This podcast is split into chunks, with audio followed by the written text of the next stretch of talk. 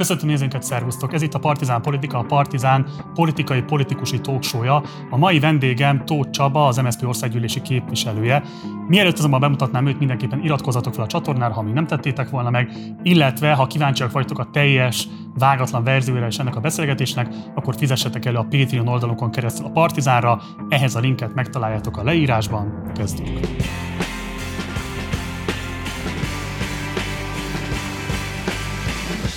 Nagy szeretettel köszöntöm a stúdióban Tóth Csabát. Szervusz, köszönöm, hogy elfogadtad a meghívásunkat. Szervusz, én köszönöm a lehetőséget. Um, nagyon kevés interjú készült veled. Igazából ilyen átfogó életút interjút nem is találtam, ami róla tudósított volna, sőt, ahogy megnéztük a különböző csatornák, ilyen hírelemző háttérműsorait, ahol rendszeresen szoktak elmenni politikusok, én nem találtam veled ilyen interjút sem. Nem keresnek téged, vagy te magad vagy tartózkodóbb az ilyen interjúkkal kapcsolatban? Hát ugye mindenki más a politikában. Én az a politikus vagyok, aki inkább a háttérben teszem a dolgomat. Kevesebbet szereplek, ez így igaz, de én úgy gondolom, hogy az a, az a politikus elv, amit én vallok, az, az önmagáért beszél, hiszen eredményesen tudtam végezni eddig a munkámat. Úgyhogy én nem az vagyok, aki szerepelni szeret, én inkább dolgozni, és az eredményeket szeretem felmutatni. De pont ez az eredmények felmutatása az ilyen 21. századi mediatizált környezetben megúszható az, hogy az ember rendszeresen ne adjon hírt a nyilvánosság számára a médiumokon keresztül más formában arról, hogy pontosan mit is csinált? Hát én egyéni országgyűlési képviselő vagyok, engem egyénibe választottak meg kétszer. Az úgy gondolom, az, az a visszacsatolása annak, hogy a, a munkámnak az eredményét abba a közegbe, abba a környezetbe ismerik az emberek, ahol én ezt végzem, hisz ezért választottak meg kétszer értelemszerűen. Úgyhogy nekem ez a visszacsatolás az elegendő. Az emberek, akik ott élnek, ők találkoznak a munkámmal, értékelik a munkámat, és hát ennek az eredménye az, hogy kétszer egymás után megválasztottak, sőt, hát nagyon büszke vagyok rá, hogy másodszor a, a, a baloldali képviselők közül a második legjobb eredménnyel. De nem is hívnak egyébként, mondjuk televíziókban, adjál interjúkat, vagy pedig te magad utasítod ezeket vissza? Hát ugye én országos politikai kérdésekkel nem nagyon foglalkozom. Lehet, hogy a szakmámból adódóan, ugye én más én gazdaságpolitikával foglalkozom elsősorban, az én eredeti végzettségem gépészmérnök. Miután egy gépészmérnök másképp gondolkodik, én praktikusabb, gyakorlatisabb ember vagyok, és a gazdaság az szintén más kíván meg. Tehát az, a azokról a politikai kérdésekről, amiről politikus társaim szívesen beszélnek jó sokat, én azokra másképp vélekedek, és ezért, ezért lehet, hogy az én szereplésem annyira nem érdekes, és ennyire nem voltak eddig rá kíváncsiak. Jó, fogunk majd akkor még beszélni. Menjünk vissza a rendszerváltásig, mert kevesen tudják róla, hogy te igazából vállalkozóként lettél talán először ismertebb Sopronban és környékén. Hogy nézett ki a vállalkozó élet rendszerváltás környékén Sopronban? Hát a vállalkozó életem az nem Sopronban kezdődött. Sopronban volt egy időszak az életem, amikor ott folytatódott. Én Budapesten, az egyetem után Budapesten kezdtem el dolgozgatni, illetve nem is Budapesten, hanem Gödöllön egy, akkor úgy hívták, hogy MÉM Műszaki Intézet, korábban Gépkísérleti Intézet, mezőgazdasági Gépkísérleti Intézet volt. Én ott, ott, ott dolgoztam az egyetem után. Hát én gépészmérnökként, géptervezőként gépeket terveztem. Az én területem egyébként a mezőgazdasági gépalkatrész gyártáshoz, gépsorok, gyártósorok tervezése volt, úgyhogy én ezt tettem, vettem ott a napjaimat, és egy, egy igazából egy ilyen kutató pálya állt előttem, és az egész ugye az, emberek életét egy véletlen befolyásolja mindig, hogy milyen irányba indul el.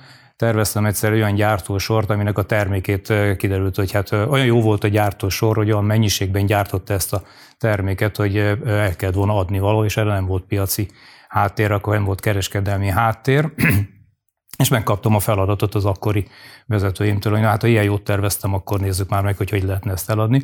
És kedvet kaptam a kereskedelemhez, és akkor elvégeztem még egy eh, műszaki kereskedelmi szakmérnökit, és eh, pályát változtattam, abba a tervezést, a géptervezést, és elkezdtem kereskedni. Tehát akkor elindult az életem egy más irányba. És ez igazából egy külkereskedelem volt az, ami, ami, ami akkor megérkezett az életembe. Hát ugye ez a rendszerváltás előtt a külkereskedelmet azért úgy kell elképzelni, hogy voltak a nagy állami külkereskedelmi vállalatok, és a kis magáncégek azok pedig velük valamilyen módon tudtak kooperálva kereskedni, és leginkább ezeket úgy hívták, amit mi számunkra elérhető volt, ezek ilyen kis határmenti árucseréknek hívták, így az első cégünk tulajdonképpen Szegeden volt, hogy tudtunk Jugoszlávia, akkor még Jugoszláviának hívták, és a jugoszláv tagkörszársaságokkal tudtunk kereskedni. És hát ugye ezen keresztül aztán bővült a magának a cégnek a profilja, egy nagy kereskedelem, kiskereskedelem irányába elmozdultunk, és hát megtanultam akkor, hogy egy lábon nem lehet állni, hisz ez az egész kereskedelmi cég, amit fölépítettünk, jött a, a vészláv háború, 91 környékén, és akkor ez úgy, ez úgy meg is állt.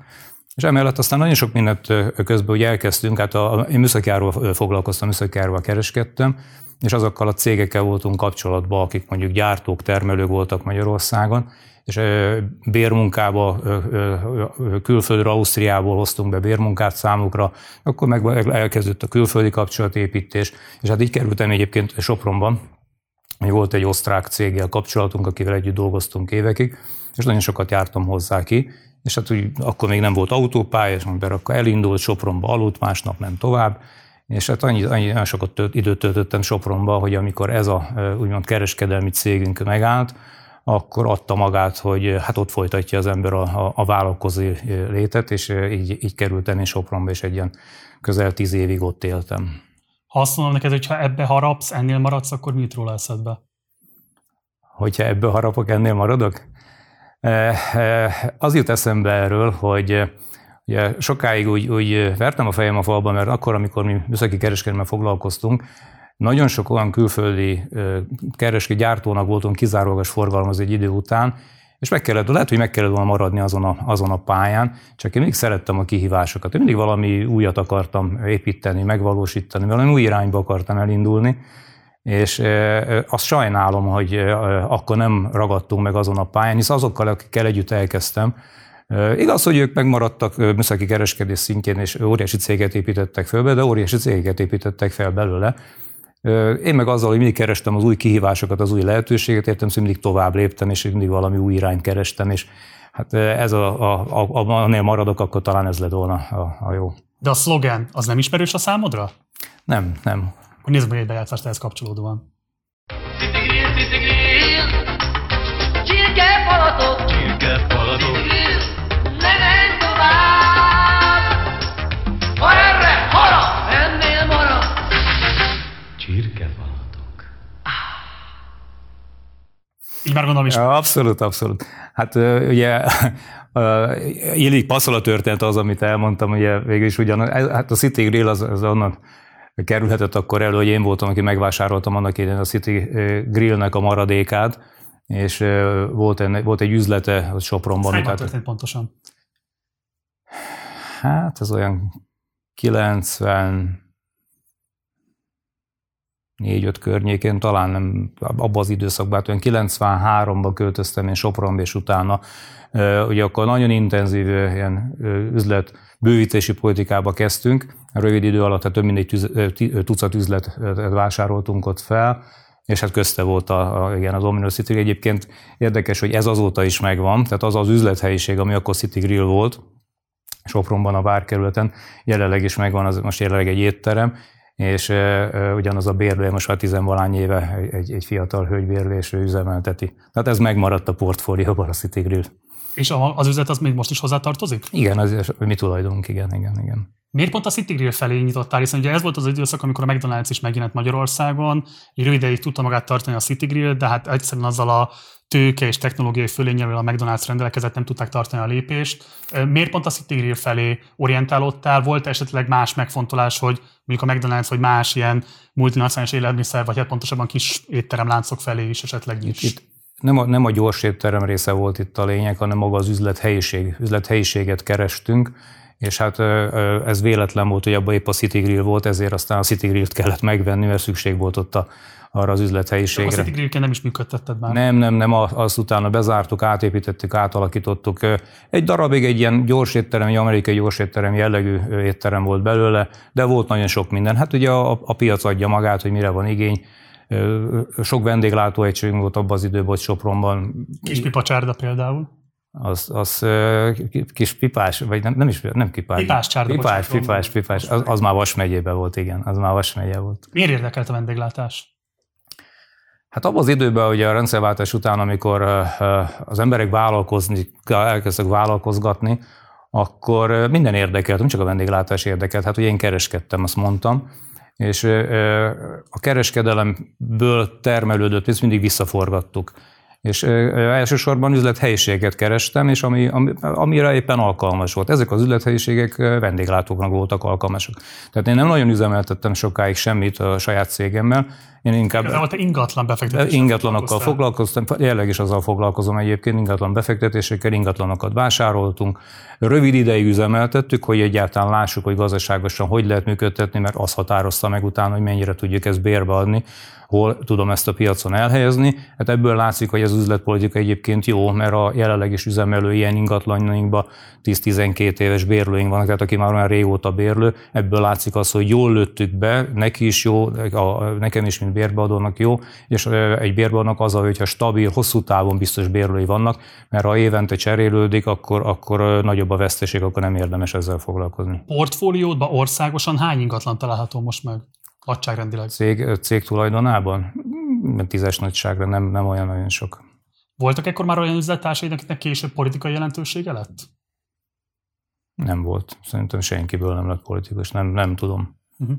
Nem kizárt, hogy valaki, nem, nem, nem, nem, nem tudom. Picit ugorjunk előre az időbe. Ugye jelenleg az MSP parlamenti frakciójának a helyettese vagy, frakcióvezető helyettes vagy. A te megítélésed szerint ez egy jól működő frakció?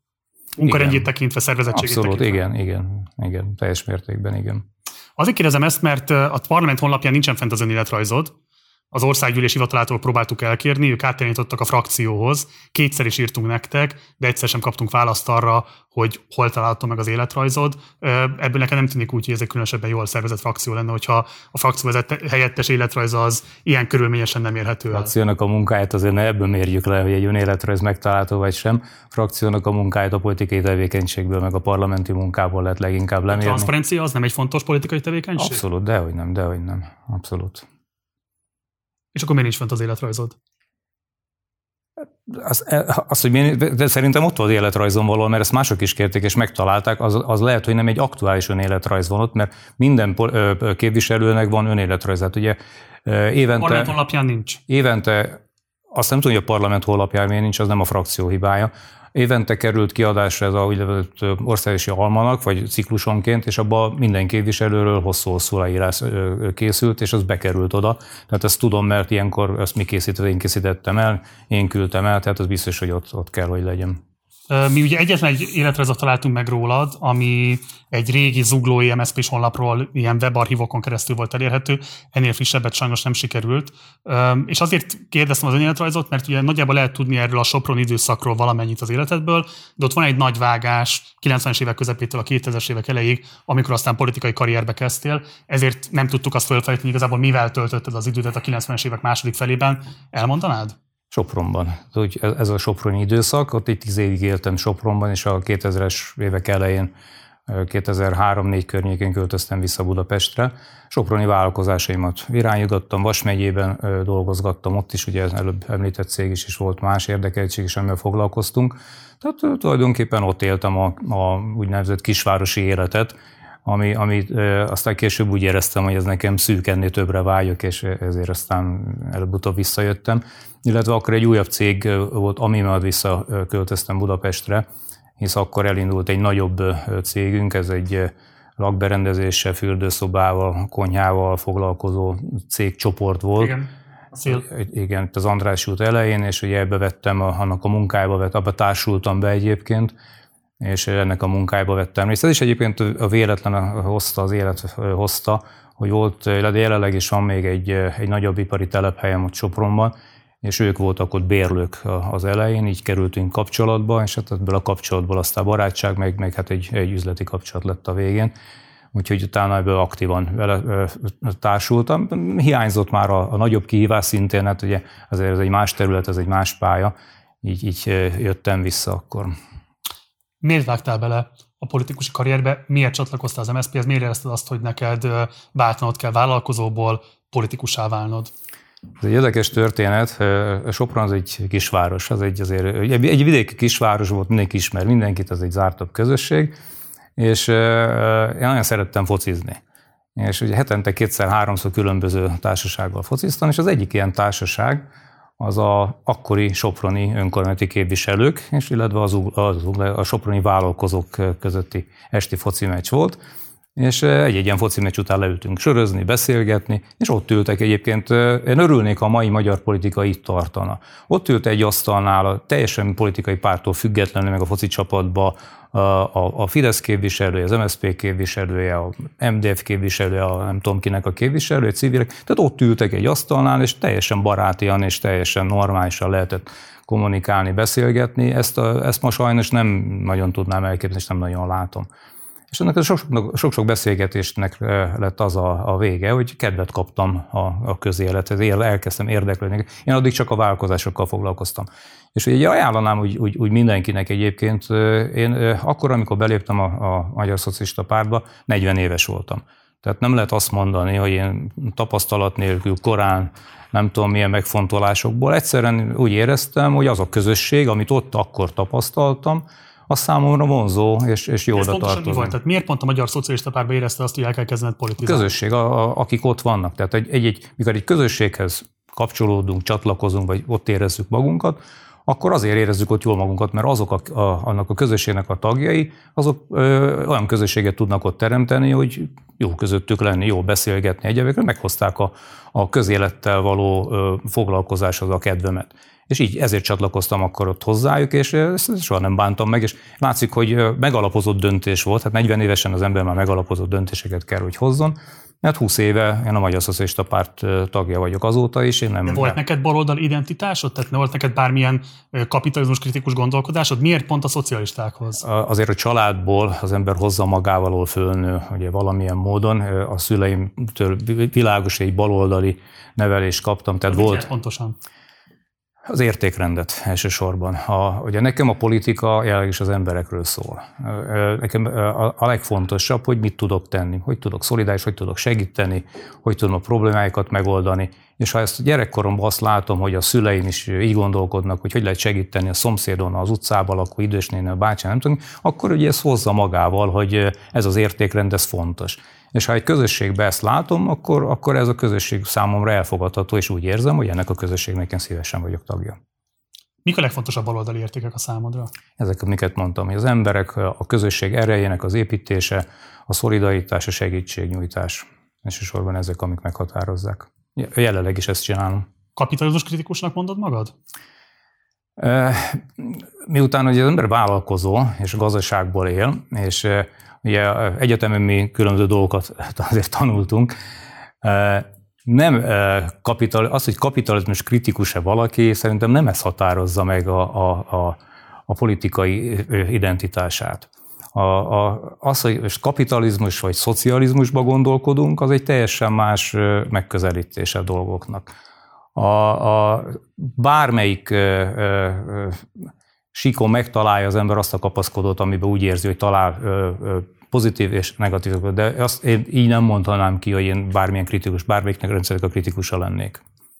És mi az azokra a felvetésekről? Ugye azért itt a, nem csak Amerikában, az európai baloldali szintéren is egyre erőteljesebben jelent meg azok a hangok, hogy egész egyszerűen a kortárs kapitalista termelési rendszerek azok olyan súlyos, jóléti, demokratikus, sőt klímaválságot eredményeznek, amelyek rövid távon is már ellehetetlenítik a jó élet lehetőségeit. Tehát egész egyszerűen nem képes a kapitalista termelési rendszer széles körben anyagi egyenlőséget, vagy pontosabban a javaknak egy igazságosabb szétosztását lehetővé tenni. Hát ugye ahogy csökken a, a munkaerőre az igény, úgy lesz nehezebb az embereknek az élete meg a helyzete. Tehát attól, hogy a, a korszerűsödött, korszerűbb technológiákkal, korszerűbb termelésekkel dolgozunk, egyre kevesebb munka, élő munkaerő igényre lesz szükség. Ez meghatározza természetesen azt, hogy az emberek egyre nehezebben találnak munkát, és nehezebben élnek. Megváltozott a világ, megváltozik a, a, a gondolkodásmód, meg kell, meg kell változtatni a hozzáállásunkat. Tehát az a hagyományos hozzáállás, az a hagyományos elképzelés, hogy mindenkinek lesz majd kétkezi munkája, és, és Magyarországot tulajdonképpen ugye sokszor hívtuk egy összeszerelő országnak, hisz a ide települő autógyáraknál azt láttuk, hogy ezek egy összeszerelő üzemek, ahol tényleg több tízezer ember tudnak alkalmazni, igen, ám csak ahogy korszerűsödik a gyártás technológia, ahogy jön a robotizáció, ahogy jön az automatizáció, ahogy esetleg a, a robbanómotoros helyett jönnek a, a elektromos motorgyártás, sokkal kevesebb munkerőre lesz szükség. Tehát átalakul a, a, a rendszer, átalakul a társadalom, meg kell találni azt, hogy ebbe az átalakuló társadalomban hogyan tudunk ezeknek ezeknek az embereknek munkalehetőséget biztosítani, hol tudjuk biztosítani azt a megélhetést, hogy neki is biztos megélhetése legyen, hogy ne szakadjon szét valóban a társadalom, amit te is mondtál. Szerinted mi most jelenleg a három legfontosabb küldetése a magyarországi kortás baloldalnak? Hát a, a kortás baloldalnak, a, a, a, amit a Magyar Szocialista Párt is mond, hogy egyrészt nem csak kormányváltásra, hanem rendszerváltásra is, korszakváltásra is van szükség, és hogy olyan béreket, megélhetést kell biztosítani az embereknek, amiből ez a, a szétszakadás, társadalom szétszakadása megelőzhető. Ez kettő, mi a harmadik? Ez a kettő szerintem a legfontosabb. Tudsz mondani egy harmadikat? Szerintem ez a kettő meghatározza. Meghatározza, tehát az, hogy az igazságos béreket, a, a, a, a, van egy harmadik, amit, amit a szocialista párt mindenképpen szerintem prioritásként kezel, a férfiak és a nők közötti egyenlőség a, a bérek tekintetében is. Ez nagyon fontos, hogy a, a női munkavállalók is hasonló módon legyenek a munkájukban értékelve, mint a férfiak. Az MSZP-s legendárium úgy tartja, hogy téged Hagyó Miklós vitt be a pártba, hogy ő volt valamilyen módon a patronálód. Milyen viszony kötött a 2000-es évek elején Hagyó Miklóshoz? Hát ő nem ő vitt be a pártba, hogy amikor én Sopronba beléptem, akkor ugye ott nem volt Hagyó Miklós, 2000-es, 2000-ben kerekem. Hagyó Miklóst én egész máshonnan üzletem, az üzleti életből ismertem, és mivel hogy üzleti életben nagyon sok emberrel került kapcsolatba az ember, így vele is, és a, amikor ő már a pártban meghatározó ember volt, hát óhatatlanul kapcsolatba kerültünk, de, de igazából én soha nem szerepeltem a szűkebb körében, hisz amikor ő meghatározó eleme volt a pártnak, én akkor nem voltam ott sehol, én akkor éppen Sopronban voltam, úgyhogy nem hiszem, hogy bármi módon befolyásolta volna az én politikai pályafutásomat az ő tevékenysége. Tehát a Vas megyén belüli felívelő karrieret a 2000-es évek elején a Hagyó Miklósával való ismerettséget nem befolyásolta?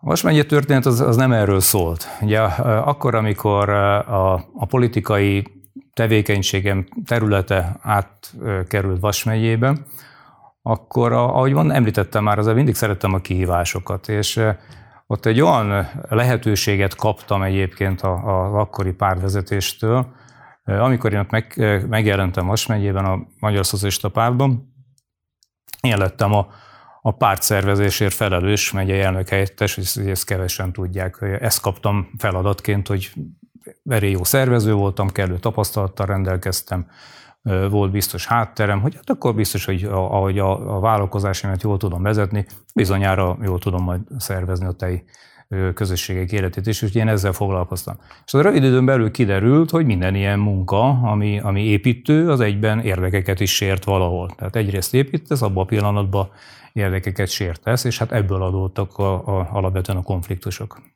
Milyen konfliktusok adottak ebből? Ez, amit mondtam, hogy érdeksérelmek. Mik voltak ezek az érdeksérelmek? Hát a, a, a, egy rendszeren belül, most mindegy, hogy melyik politikai pártról beszélünk, minden párt életében ugye van az, amikor pozíciókért indulnak emberek, pozíciókért küzdenek, mert hát egy rendszeren belül, aki irányító vezető szerepet szeretne betölteni, az szembe találja esetleg más hasonló jellegű igényel magát, és szemben, és ebből aztán érdeksérelem keletkezik. És aztán ezeket az érdeksérelmeket vagy ki lehet simítani, vagy ha esetleg olyannak az érdekét sérti, az ember, aki ezt nem megfelelő eszközökkel próbálja rendezni, akkor ebből lesznek a konfliktusok. Ugye itt konkrétan a korábbi sajtótudósítások alapján arról lehet tudni, hogy a kőszegi és a bükki alapszervezetek esetében nagyjából 30 fő, mint egy 500 fiktív taglét, tagot léptetett be a különböző alapszervezetekbe, és hogy ennek a lemezénylését azt hozzá, illetve Cukság Jánoshoz kötik. Mit tudsz erről a botrányról elmesélni? Hát ez kiderült, hogy nem volt igaz. Ez rövidesen kiderült, hogy ez, nem. Ez ki derítette ki? Hát a, a, az élet, mert ugye akkor úgy döntött a pártvezetés, hogy feloszlották a vasmegye szervezeteket, és hát láss csodát, az összes újra alakult. Tehát ha fiktív tagok lettek volna, akkor ezek nem tudtak volna újra alakulni. Fiktív tagokkal nem lehet szervezeteket újra alakítani. Jelentősen lecsökkentett létszám alakultak újra. Egy újjáalakítás az egy más folyamat. Tehát akkor, amikor feloszlatnak valamit, nagyon sok embernek elmegy a kedve, akik csatlakoztak egy szervezethez, akkor, amikor csatlakoznak, ugye lelkesek, szívesen, örömmel jönnek, mert valamit szeretnének csinálni. Ha azzal szembesülnek, hogy az, amiért jöttek, az nem biztos, hogy az a cél valósul meg, mert hogy feloszlatják és megkérdőjelezik a létét, egy csomó embernek elmegy a kedve tőle. Aztán később vagy csatlakozik, vagy végképp elmegy a kedve tőle. De az önmagában, hogy a feloszlatás után több mint 20 darab új szervezetet alakítottak újra akkor Vas megyébe, az azt mutatta, hogy ez nem fiktív tagok voltak, és, és ez az, az a pártszervezési munka az eredményes volt, amit akkor ott végeztünk. De akkor azt ki tudod jelenteni ennyi év távlatából, hogy te soha a Vas megyei működés alatt egyetlen egy fiktív tagot sem léptettél be a pártba? Hát fiktív tagot nem tudunk beléptetni, mert azok, akik ott beléptek, azokkal egyesével, mint találkoztunk. Egyébként ugye... Fiktív tag rajta, tehát te fiktív tagokat... Nincs fiktív nem, tag, olyan, olyan nem létezik, hogy fiktív intéztél a párt számára, hogy ezzel megneved a létszám. ak, ak, nem. Szóval akkor, amikor ez, ez a ominózus tagbeléptetés történt, egyébként hát ugye ennek volt egy személyes tanúja, aki ott volt, hogy ezek nem fiktív tagok, hanem húsvér élő emberek, akkor ő volt a pártigazgató, úgy hívták, hogy Tóbiás József, ő ott volt azon a kőszegi nagy taggyűlésen, ott a, a Vár színház termében, ott volt 200 nem tudom hány ember, aki akkor jelentkezett szerte megyéből, Ugye az, hogy ott léptek be, annak volt egy technikai oka, meglévő szervezetbe lehetett csak belépni, és abból lehetett szám új szervezeteket alapítani, tehát úgy nem lehet alapítani, nem pártak valaki,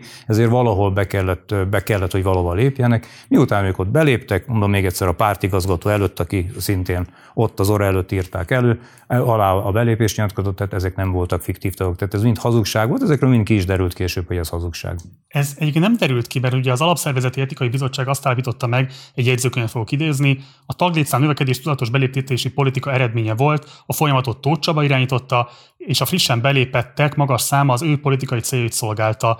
Több helyütt pénzt fizettek a belépési nyilatkozat kitöltésért, illetve a meghallgatottak között olyan is akadt, aki nem tudta, hogy tagja a Magyar Szocialista Pártnak. Hát igen, ezekről mind kiderült, hogy ez nem igaz, amit ott leírtak. De kiderítette ezt ki? Hát az élet. Hát utána ez az etikai bizottság ment tovább, ugye ez egy helyi etikai Igen. bizottságnak a véleménye volt, aztán volt egy országos etikai bizottság, ami meg, ö, ö, megállapította, hogy ezek a alaptalan vádak voltak, és ez, ebből egy szó nem igaz. Ha igaz lett volna, akkor ugye lett volna rendőrsége, és annak lett volna eredménye. Tettek is feljelentést egyébként, úgy megjegyzem abban az időben, ami szintén eredménytel végződött. Nem tudott bizonyítékot találni arra, hogy ilyen lett volna. Ezt pontosítsuk, mert ugye másodfokon eljárt a megyei etikai bizottság az ügyetben, mert te fellebbeztél, nem értettél egyet ezzel az etikai bizottsági megállapítással, és nem jelentél meg ennek az etikai bizottságnak az ülésén. Miért nem? Másodfokú etikai bizottságnak? Hát biztos, Meghallgatáson. Biztos az lehetett az oka, hogy a helyi politikai ellenfelek voltak egy, egy adott bizottságban. Te fellebbeztél. Hát mert ezt, ezt mondja el az alapszabály, fellebbezned kell ahhoz, hogy egy döntés, ha egy döntéssel nem értesz egyet, akkor fellebbezel. Aztán ha a, a megyei szintén olyan döntést hoz, ami nem tetszik, hát ugye tudtuk előre, hogy milyen döntést fog hozni, ezért aztán az országosnál kötött ki, ahol azért más szempontok, más szempontok alapján döntöttek, és már más eredményt hozott.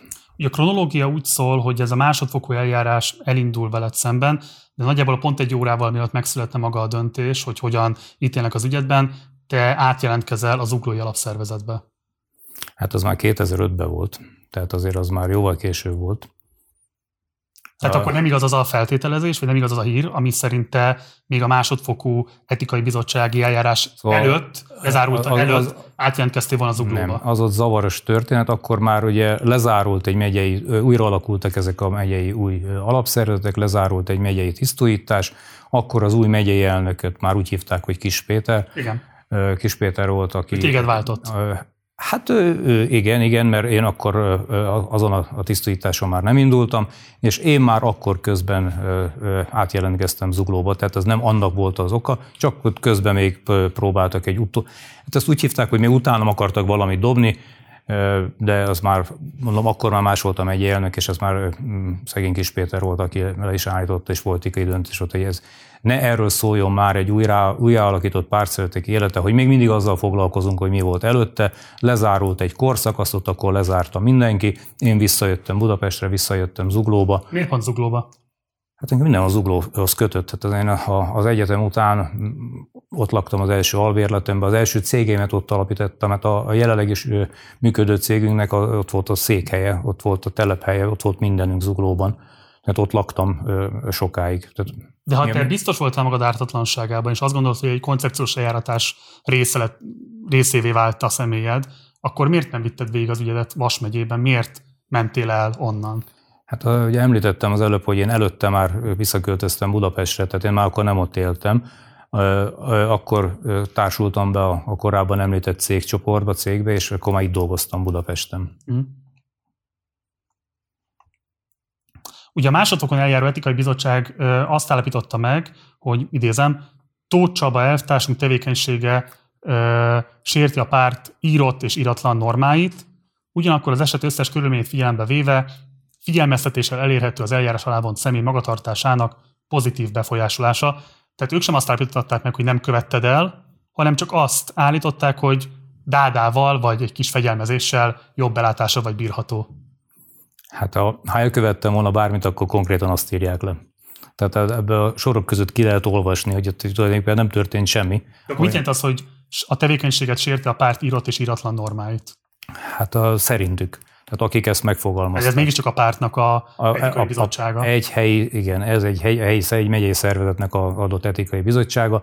Ez pontosan az, amit az, már említettem neked, hogy egy-egy ilyen szervezet életében ugye vannak az érdeksérelmek, és ebből kialakulnak a különböző kis klikkek, blokkok.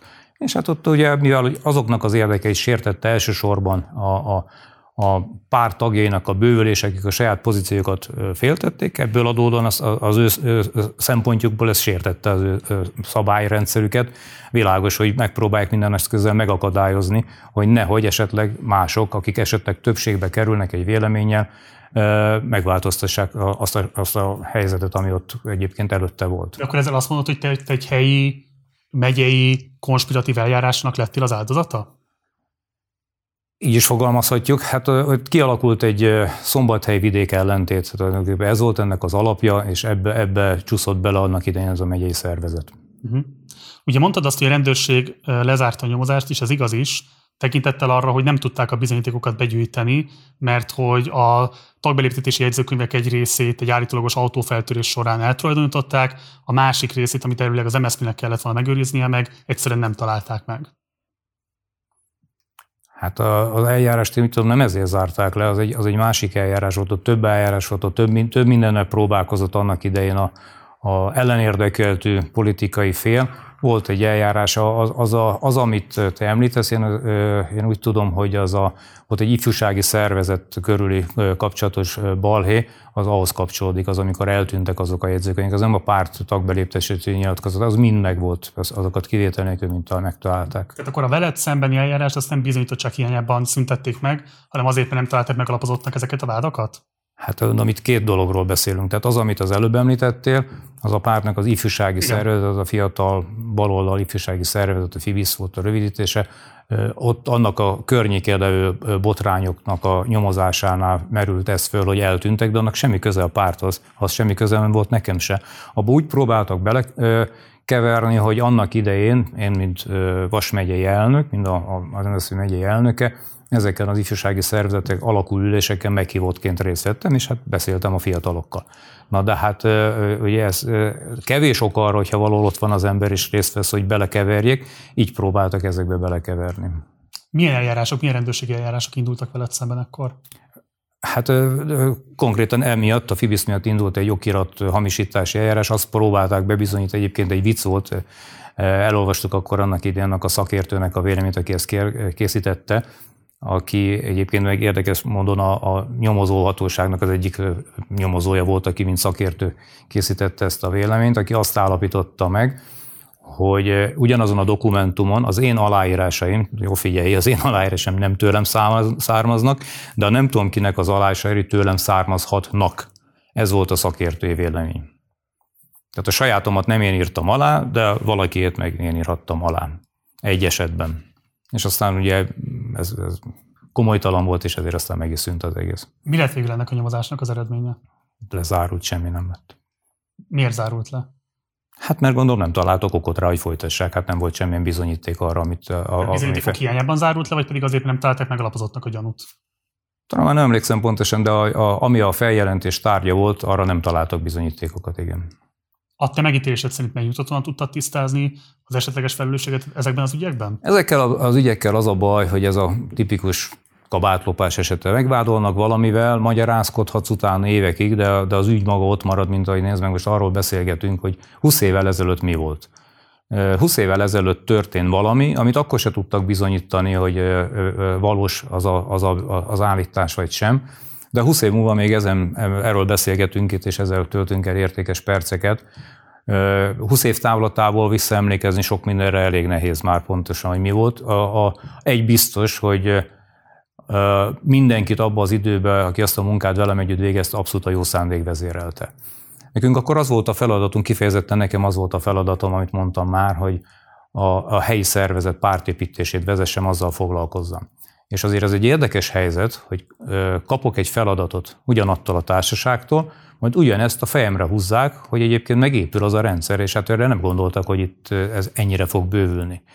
És az ember, amikor bizonyítani akar, ugye én, én egy vállalkozói múltból jöttem, én nem a politikát gyúrtam előtte, 40 évesen vállalkozói múlta, talán nem lebecsülendő szervezési képességgel, cégvezetői képességgel, úgy gondoltam, hogy ha ott az vállalkozásokban sikeres tudok lenni, hát valószínűleg akkor itt is sikeresen fogom tudni végezni a munkámat, és, és ez alapján építettem, szerveztem azt a, azt a rendszert, amit elképzeltem a magam fejével, hogy hogy építem ezt tovább.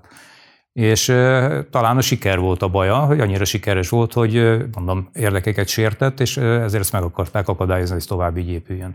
Miért állt volna ellenérdekében másoknak az, hogy bővüljön a taglétszám? Hiszen nyilván minden pártnak jó az, hogyha sok-sok tagja van, hiszen az a társadalmi beágyazottságát, az erejét mutatja a választásokon, vannak aktivisták, akiket tud Igen. mobilizálni. Miért állna ez bárkinek is ellenérdekében? Hát az egyén érdek. Az egyéni érdek az, ami érdeksérelmet szenvedhet. Mm. Tehát, hogyha valaki egy, csak politikából és, és a, a, a megélhetése ez, és hosszú távú elképzelése ez, akkor ő lehet, hogy úgy gondolja, hogyha megjelenik egy adott közösségben még rajta kívül 8-10 ember, aki esetleg másképp gondolja, és, és más vezetőt képzel el, akkor ugye ez jellegsérrelemhez vezethet. Mhm. Kialakulhat egy konfliktus, védi a saját pozícióját.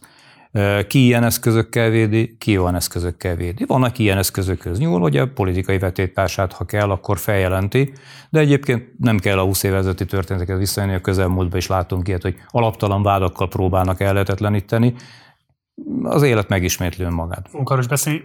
Csaba, nyilván tisztán vagy azzal, hogy ez a Vas megyei tagbeléptetési kérdéskört, nyugodtan így el, ez a te, ö, hogy mondjam, a te személyeddel kapcsolatban számos ilyen városi legendának az alapja, ezért szerintem nagyon fontos, hogy erről beszéljünk, és ezért szeretném, hogyha egy nagyon egyértelmű igen el vagy nemmel válaszol arra a kérdésemre, hogy te a Vas megyei ö, pártszervezési tevékenységet során ki tudod jelenteni, hogy soha fiktív tagokkal nem próbáltad bővíteni a párt helyi tagságát. Egyértelműen, természetesen. Okay. Ilyen, ilyen soha nem történt. Oké. Okay. Ami fontos itt, hogy ugye mondom, az életrajzot nem találtuk meg, de amit korábban előtt találtunk, ez egy zuglói önéletrajz, itt a Vas megyei elnökségi időszakot teljes egészében hiányzik. Miért nem volt része ez az én életrajzodnak?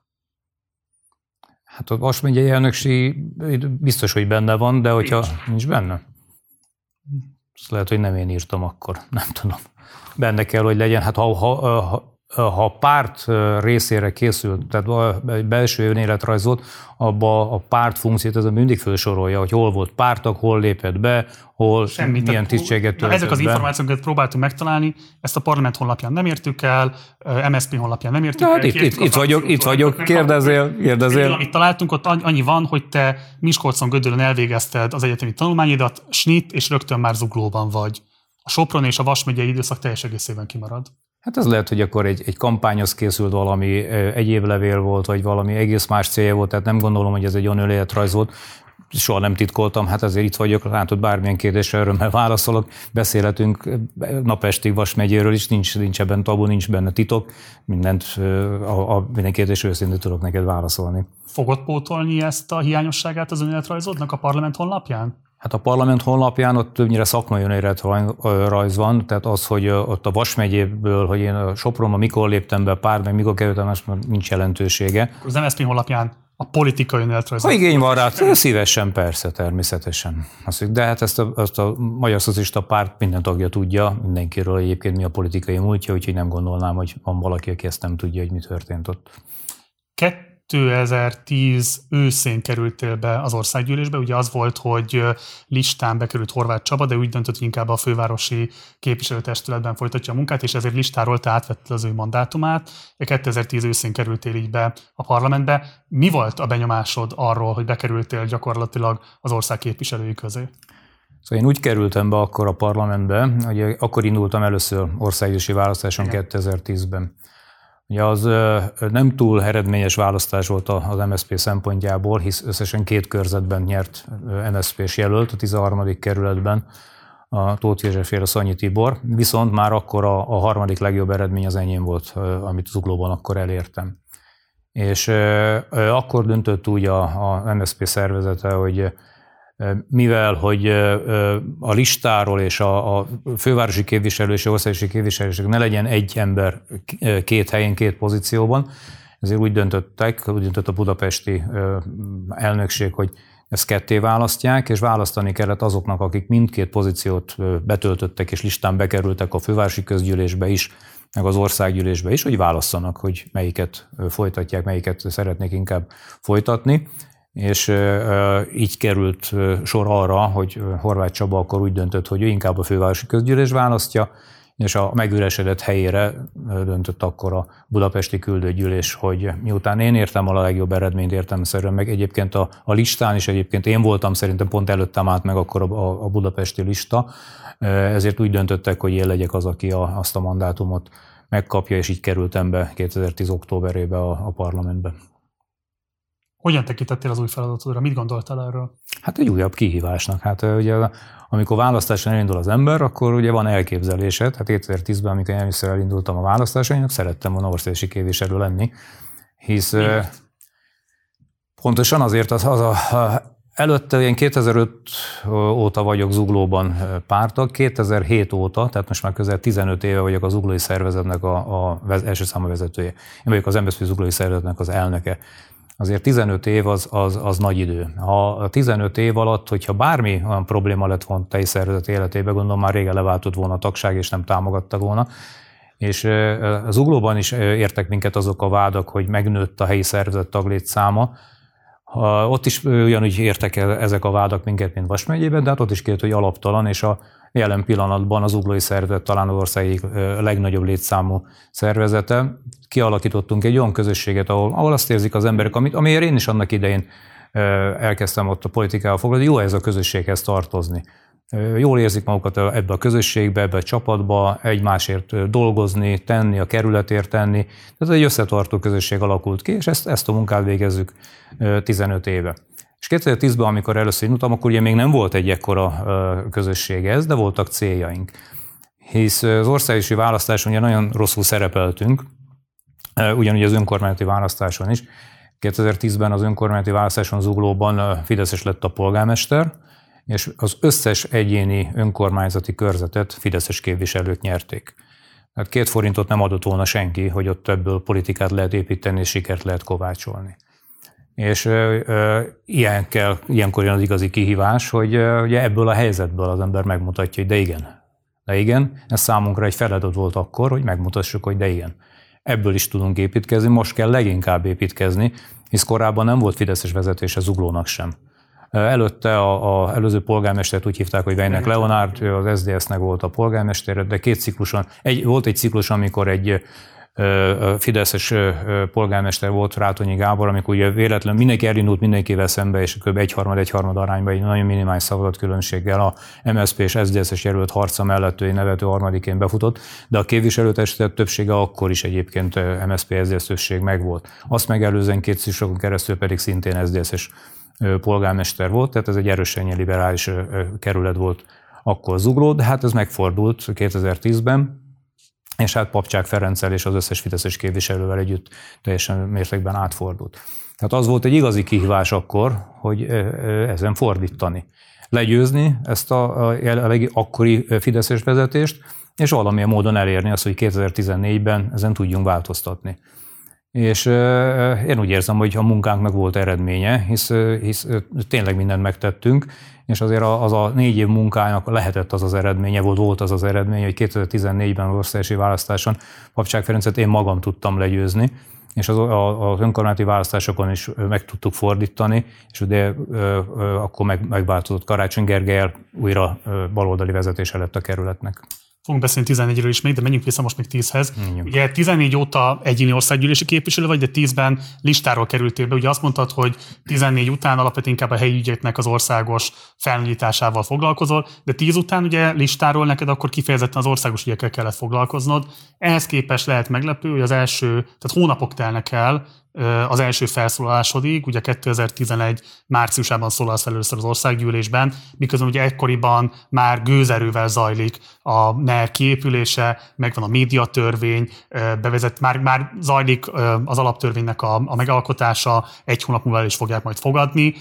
Hogyan tekintettél erre az időszakra, és hogyan tekintettél a képviselői feladatodra egy alkotmányozott többséggel kormányzó fidesz szemben? Tehát egy kezdő képviselőként, amikor valaki bekerül egy frakcióba, egy olyan frakcióba, ahol nagyon kevesen voltunk akkor kezdő képviselők, hisz hát ugye korábban egy, egy nagyobb létszámú frakcióból egy kisebb lett, de azok a képviselőtársaim, akik ott ültek a parlamentbe, azért többségében nem az első ciklusos képviselő voltak, mindenkinek megvolt tulajdonképpen a, a saját területe, amin ő dolgozott, amin a napi munkáját végezte, tehát meg kellett egyszerűen találni először azt a területet, ahol, ahol szóhoz jutok, ahol, ahol tudom a, a munkámat végezni, és hát ugye a, a múltamból adódóan, a válkozi múltamból adódóan is, ez én megfontoltabb ember vagyok, tehát az, ez nem azt jelenti, hogy bekerül az ember a parlamentbe 2010. októberében, akkor novemberben már nála a bölcsekköve és, és kiáll és, és mindent mond. Tehát én szorgalmasan, mind a hangja elkezdtem dolgozni, gyűjtöttem az információkat, egy idő után tagja lettem a Fogyasztóvédelmi Bizottság, akkor volt még egy önálló Fogyasztóvédelmi Bizottság, abban kezdtem el dolgozni, azon a területen indultam el, és értelemszerűen ugye olyan munkákkal, olyan témákkal kezdtem el foglalkozni, ami mondjuk a Fogyasztóvédelmi Bizottsághoz tartozott. Ezeken keresztül voltak az első felszólalásom és adott, adott témák kapcsán. Mi volt az első felszólalásod, emlékszel rá? Első felszólás? Biztos, hogy ami fogyasztóvédelmi téma lehetett. Ez volt a te párton belüli funkciód is, vagy feladatod, hogy ezeket a témákat hozd be és vidd végig? Hát ugye akkor kerestem, mondom még egyszer mindenki azt a területet, hogy hol tud dolgozni az újak közül, és egy bizottságban végzett munkád, egy bizottságban elfoglal helyed, az meghatározza tulajdonképpen azt a, a területet, ahol, ahol dolgozol, hiszen voltatlanul az a, az a témakör foglalkoztat, abban kell ott állást foglalni, és a Fogyasztóvédelmi Bizottság volt abban az időben a legaktívabb bizottság a parlamentben, hát rengeteg volt, amikor héten háromszor üléseztünk, nagyon sok témát vitt a bizottság, és nagyon sok témát adott a munkámhoz természetesen.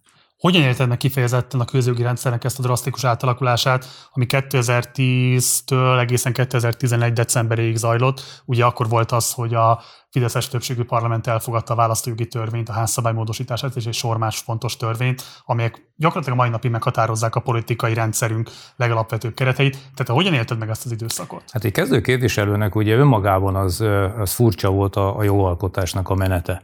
Tehát a, más a, egy helyi önkormányzat működését az ember látta, mint helyi politikus. De egy országgyűlés működését különösen ilyen területen, ahol, ahol szinte úgy történik a törvényalkotás, hogy este föltöltenek mondjuk egy, egy törvényt sürgősség eljárás, amiről másnap tárgyalunk és délután már szavazunk is, azért az egy elég fura jogalkotási rendszer.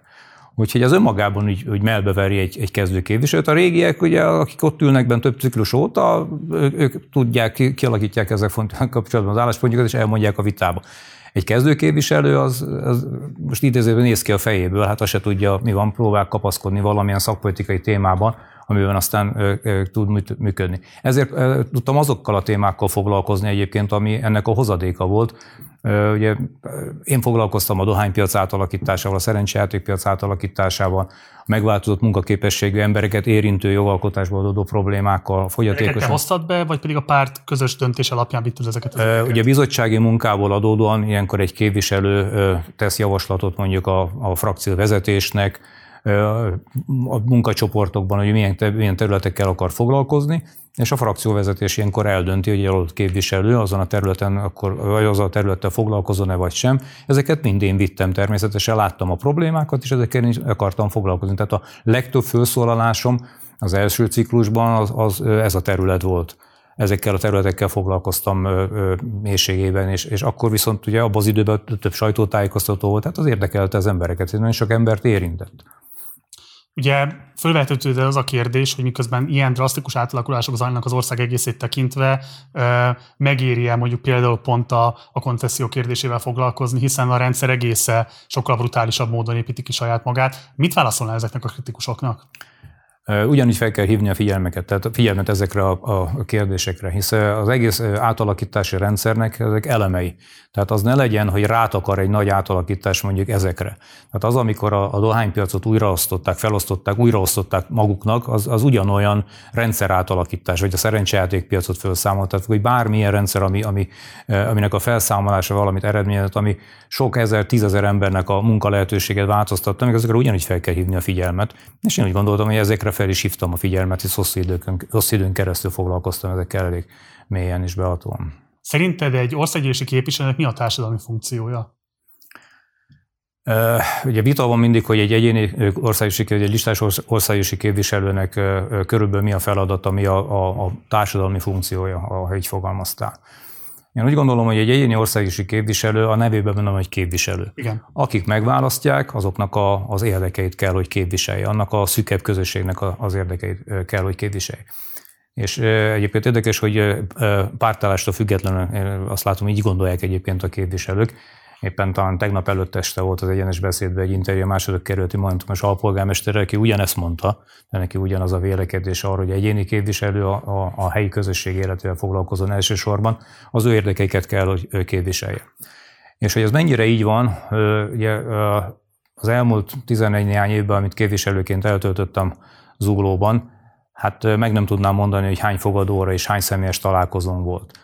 És az az ott élő ember az egyéni kis problémájával azért keresi meg az országosi képviselőt, mert tőle várja megoldását. És hiába önkormányzati kérdés, hiába esetleg a polgármesterhez kellene fordulni, én azt látom, hogy akkor is bennem bízik, mert azt mondja, hogy ők, én őt képviselem. Hát azért választott engem, és tőlem várja, mert az ő megítélése szempontjából a, a legmagasabban megválasztott, már pozícióban levő képviselő, egy országgyűlési képviselő, és úgy gondolja, hogy a, a, az egyszerű hétköznapi ember nem gondolja azt végig, hogy ez most a jogalkotás szempontjából fontos egy országgyűlési képviselő feladata, vagy azért fontos, hogy az ő problémájával foglalkozzon. És miután én ezzel aktívan foglalkozom az elvárt problémákkal, ezért szerintem az én munkám megítélése ezért jó zuglóban.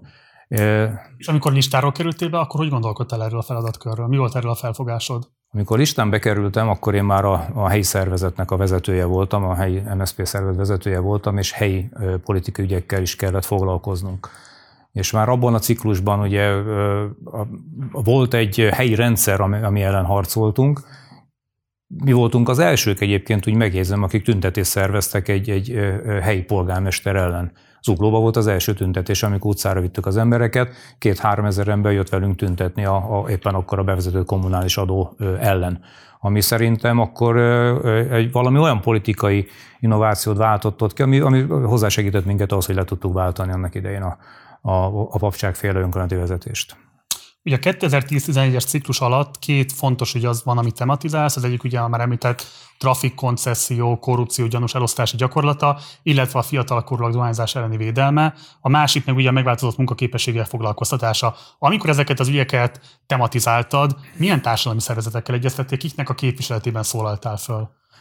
Hát a, ugye az előbb említett Fogyasztói Bizottságból adódó munkám során kerültem mondjuk ezekkel a feladatokkal szembe, és a Fogyasztóvédelmi Bizottságnak annak idején rendszeresen civil egyesület, civil partnerek voltak a meghívottjai, Máshogy működött akkor egy bizottságülés, mint most. Most ilyet nem látunk, hogy ott ülnek a civilek a meghívottak között, és szót kapnak és elmondják a véleményüket. Tehát nagyon sok civil szervezet volt akkor meghívottként, akik részt vettek a, a, a szakbizottság munkájában, és ezekkel a civil szervezetekkel értelemszerűen akkor felvettük a kapcsolatot, kikértük a véleményüket, az ő álláspontjaikat, javaslataikat fogalmaztuk meg, formáltuk egységbe, ez alapján nyújtottunk be határozati javaslatot, törvénymódosító javaslatot, vagy egyáltalán ez alapján szólaltam fel a parlamentbe, és mondtam el kérdéseket, interpellációkat, amiket a civil szervezetekkel közösen alakítottunk ki.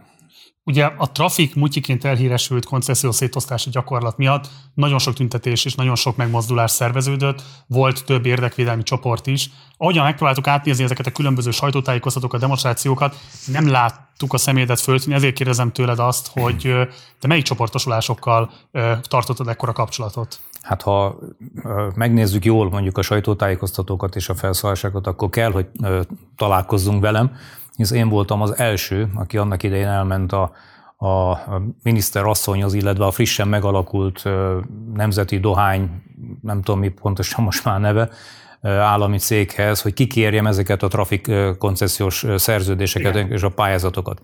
Tehát azért én ebben elég aktív szerepet váltott. De bocs, én nem az aktivitásodat kérdéleztem meg, valóban, tehát a, pont a trafik ügyi kapcsán 24-szer szólaltál föl, csak 2012-13-ban 22-szer. Tehát, Szerintem senki nem, szólalt, senki nem szólalt föl többet ebben az ügyben állom. Amikor például itt tematizáltál ügyeket, akkor egyeztettél le érintettekkel, hogy például nekik milyen szempontjaik vannak ehhez, és ha igen, akkor pontosan kikkel.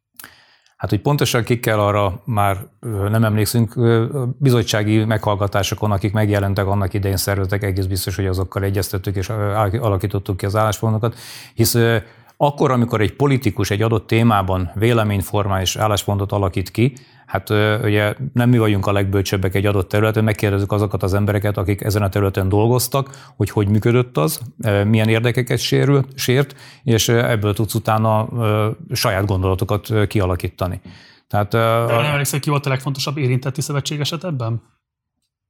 nem emlékszem rá, hogy pontosan kik voltak. Nagyon sokan voltak, tehát több szervezet volt, több érdekvédelmi szervezet, aki megkeresett akkor minket. De egyre sem emlékszel vissza, akit meg tudnál nevezni? Hát név szerint biztos, hogy nem. Jó, a megváltozott munkaképességgel foglalkoztatása borzasztóan fontos kérdéskör, és ebben kb. 15-ször szólaltál meg 11 és 13 között. Tematizáltad azt, hogy a kormány hogyan nézi le a rokkantakat, és hogyan igazából kérdélezi meg azt, hogy ők teljes jogú állampolgári lennének a politikai közösségnek. Miért, hogy pont ezt az ügyet választottad? Mi a kötődésed esetleg ehhez a témához? Ez például zuglói kötődése van, egy zuglói egyesület keresett annak idején meg, illetve kettő pontosabban, és az ő problémái kapcsán kezdtem el ezzel aztán jobban foglalkozni, és ahogy, ahogy belástam magam a problémába, úgy szélesedett, így aztán eljutottam a, a országos érdekvédelmi szervezetek vezetőjéhez, többször egyeztettünk velük, és aztán az ő általuk elmondott problémák alapján tettem fel a kérdéseket, és szólaltam fel a parlamentben rendszeresen ez ügyben. Ugye itt a 14-es költségvetést is amiatt kritizáltad, hogy rokkantak a csalóknak, munkakerülőknek állítják be, miközben súlyos egészségügyi problémákkal küzdő emberekről van szó, és egyébként is többször hoztál különböző kritikákat a kormányzatnak a működésével kapcsolatban. Viszont úgy tűnik, hogy aztán egy ponton elengedted ezt az ügyet, és már nem építetted tovább, miközben azt gondolnám, hogy egy szocialista párti képviselő számára az, hogy van egy ilyen sérülékeny társadalmi csoport, akiknek a szószólójává válik, az nyilvánvalóan egyrészt alkalmas arra, hogy a szocialista párt karakterét is erősítse, saját magának is egy megkülönböztetett pozíciót kivívjon a közéletben. Miért nem tettél több erőfeszítést azért, hogy ebben a témában te sokkal láthatóbbá váljon, hogy pontosabban az a munka, amit elvégeztél, sokkal többek számára ismert legyen? Hát, hogy ez a felülvizsgálati rendszer kritizálása volt annak idején, amíg a, a rendszerrel nem indult, folyamatosan kritizáltuk természetesen, és érkeztek jelzések, érkeztek egyéni problémák, akkor ebben mindig megszólaltunk. Mm abban a ciklusban ezt én végigvittem. Ugye a következő ciklusban már nem, mert megjelent a, a parlamentbe újra, aki ennek a területnek a képviselő volt nálunk, az a képviselő társam, és ő vett át ezt a területet, és vitte ő tovább. Mm. Azért kérdezem, hogy mit az otthonápolási díj kapcsán, vagy pontosabban a gondoskodási válság kapcsán Ungár Péter az elmúlt mit másfél évben egy igen jól ismert szerepet tud betölteni. Én azt feltételezném, hogyha te ebben aktív maradsz, akkor te magad is egy hasonló karaktert esetleg kialakíthattál volna. Nem tartottad volna ezt fontosnak? Igen, de hát ugye az történt, amit mondtam, hogy a, a következő ciklusban visszatért a parlamentbe az a képviselőtársunk, akinek Igen, ez Kóros Lajos. Ez a, a Lajosnak a területe volt, és a Lajos ezt nagyon aktívan vitte tovább.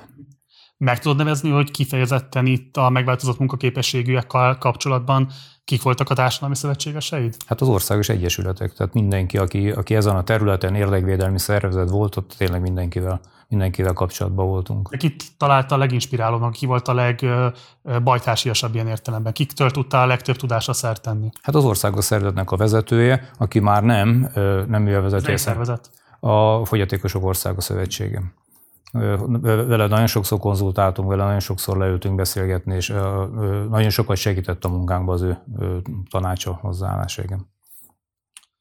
A 2010 közötti papcsák korszakot Zuglóban hogyan értékeled? A kerület szempontjából, kerület vagy a mi szempontjából? Hát a kerület szempontjából azt láttuk, hogy akkor indult el az a kicsibe, az a, a, a, a hogyan nyújjuk le a kerületet című történetet, nagyba látunk a, a, az országban most, és mi ezért harcoltunk akkor, hogy ezt meg valahogy megáll, megakadályozunk, megállítsuk. Ugye rengeteg probléma volt a, a helyi presztis kis beruházásokkal, amiket a baráti cégek kaptak a, a, a, a különböző már akkor feljelentéskezelő túlárazott megbízásokkal, úgyhogy ezek ellen kezdtünk el akkor harcolni. Kis létszámú frakciónk volt, hisz csak három fő volt az önkormányzati testületben, akik listáról kerültek be, de hát ezzel a kis csapattal kezdtünk el akkor szembe menni a, a nagy rendszerrel, és úgy érzem, hogy sikeresen végeztük a munkánkat, hisz meg tudtuk ezt fordítani, meg tudtunk ezen változtatni. Nézzük meg most egy rövid bejátszást arról, hogy hogyan kritizáltad um, Papcsák korábbi alpolgármesterét, aki aztán alpolgármester lett Karácsony Gergely alatt is, és aztán beszéljünk majd erről a kritikádról. Mi úgy gondoljuk, hogy aki az előző korszakban, a papság korszaknak a ő kiszolgálója volt, és aki Rozgány Zoltán nyíltan kacsingat a szélső jobb felé, és aki rezenisten arccal tudta végignézni azt, hogy hajléktalanok nyomorúságos viskói dózerolják le. Emlékszel a kunyhorombolásra? Igen. Emlékszem erre a, a interjúba. Ez, ez akkor történt, amikor a Karácsony Gergő minden ellenkezésünk ellenére úgy döntött, hogy egy fideszes alpolgármester vesz maga mellé. Ugye tudni kell, hogy a választáson egy padhelyzet alakult ki akkor Zuglóban. Volt nyolc MSZP-s képviselő, volt kilenc Fideszes, volt a polgármester, meg egy párbeszédes a Szabó Rebeka, meg voltak civilek. Azt tudni kell, hogy a döntéshez, ez, ez egy 22 fős testület a polgármesterrel együtt, legalább 12 fő szavazata szükséges ahhoz, hogy döntést lehessen elérni. Egyik oldalnak sem volt 12 szavazata ahhoz, hogy döntést lehessen elérni. Ez a Gergő szempontjából ilyenkor egy reálpolitikus döntés volt, hogy beemel maga mellé a másik oldalról valakit, mert egyébként nem lenne kerületnek költségvetése, nem lenne egyébként. De természetesen mi ezt rosszul éltük meg, hogy átnyúl a túloldalra, Fidesz oldalára, akik ellen harcoltunk, és beemelő őket a kerület vezetésébe. Ebből voltak vitáink természetesen azzal, hogy a, a, a Rozgonyi Zoltánt hozta, de valóban ez a kunyhor rombolás, ez a, a jelenleg is probléma egyébként Zuglóban, ez a franciaúti garázsor mögött található szeméthelyek és hajléktalan területnek a, a dózerolása nem az volt akkor a jó módszer, amivel ezt meg kellett volna oldani. A mai napig nem... Egyetértesz az, hogy ez szégyenletes politikai cselekedet volt?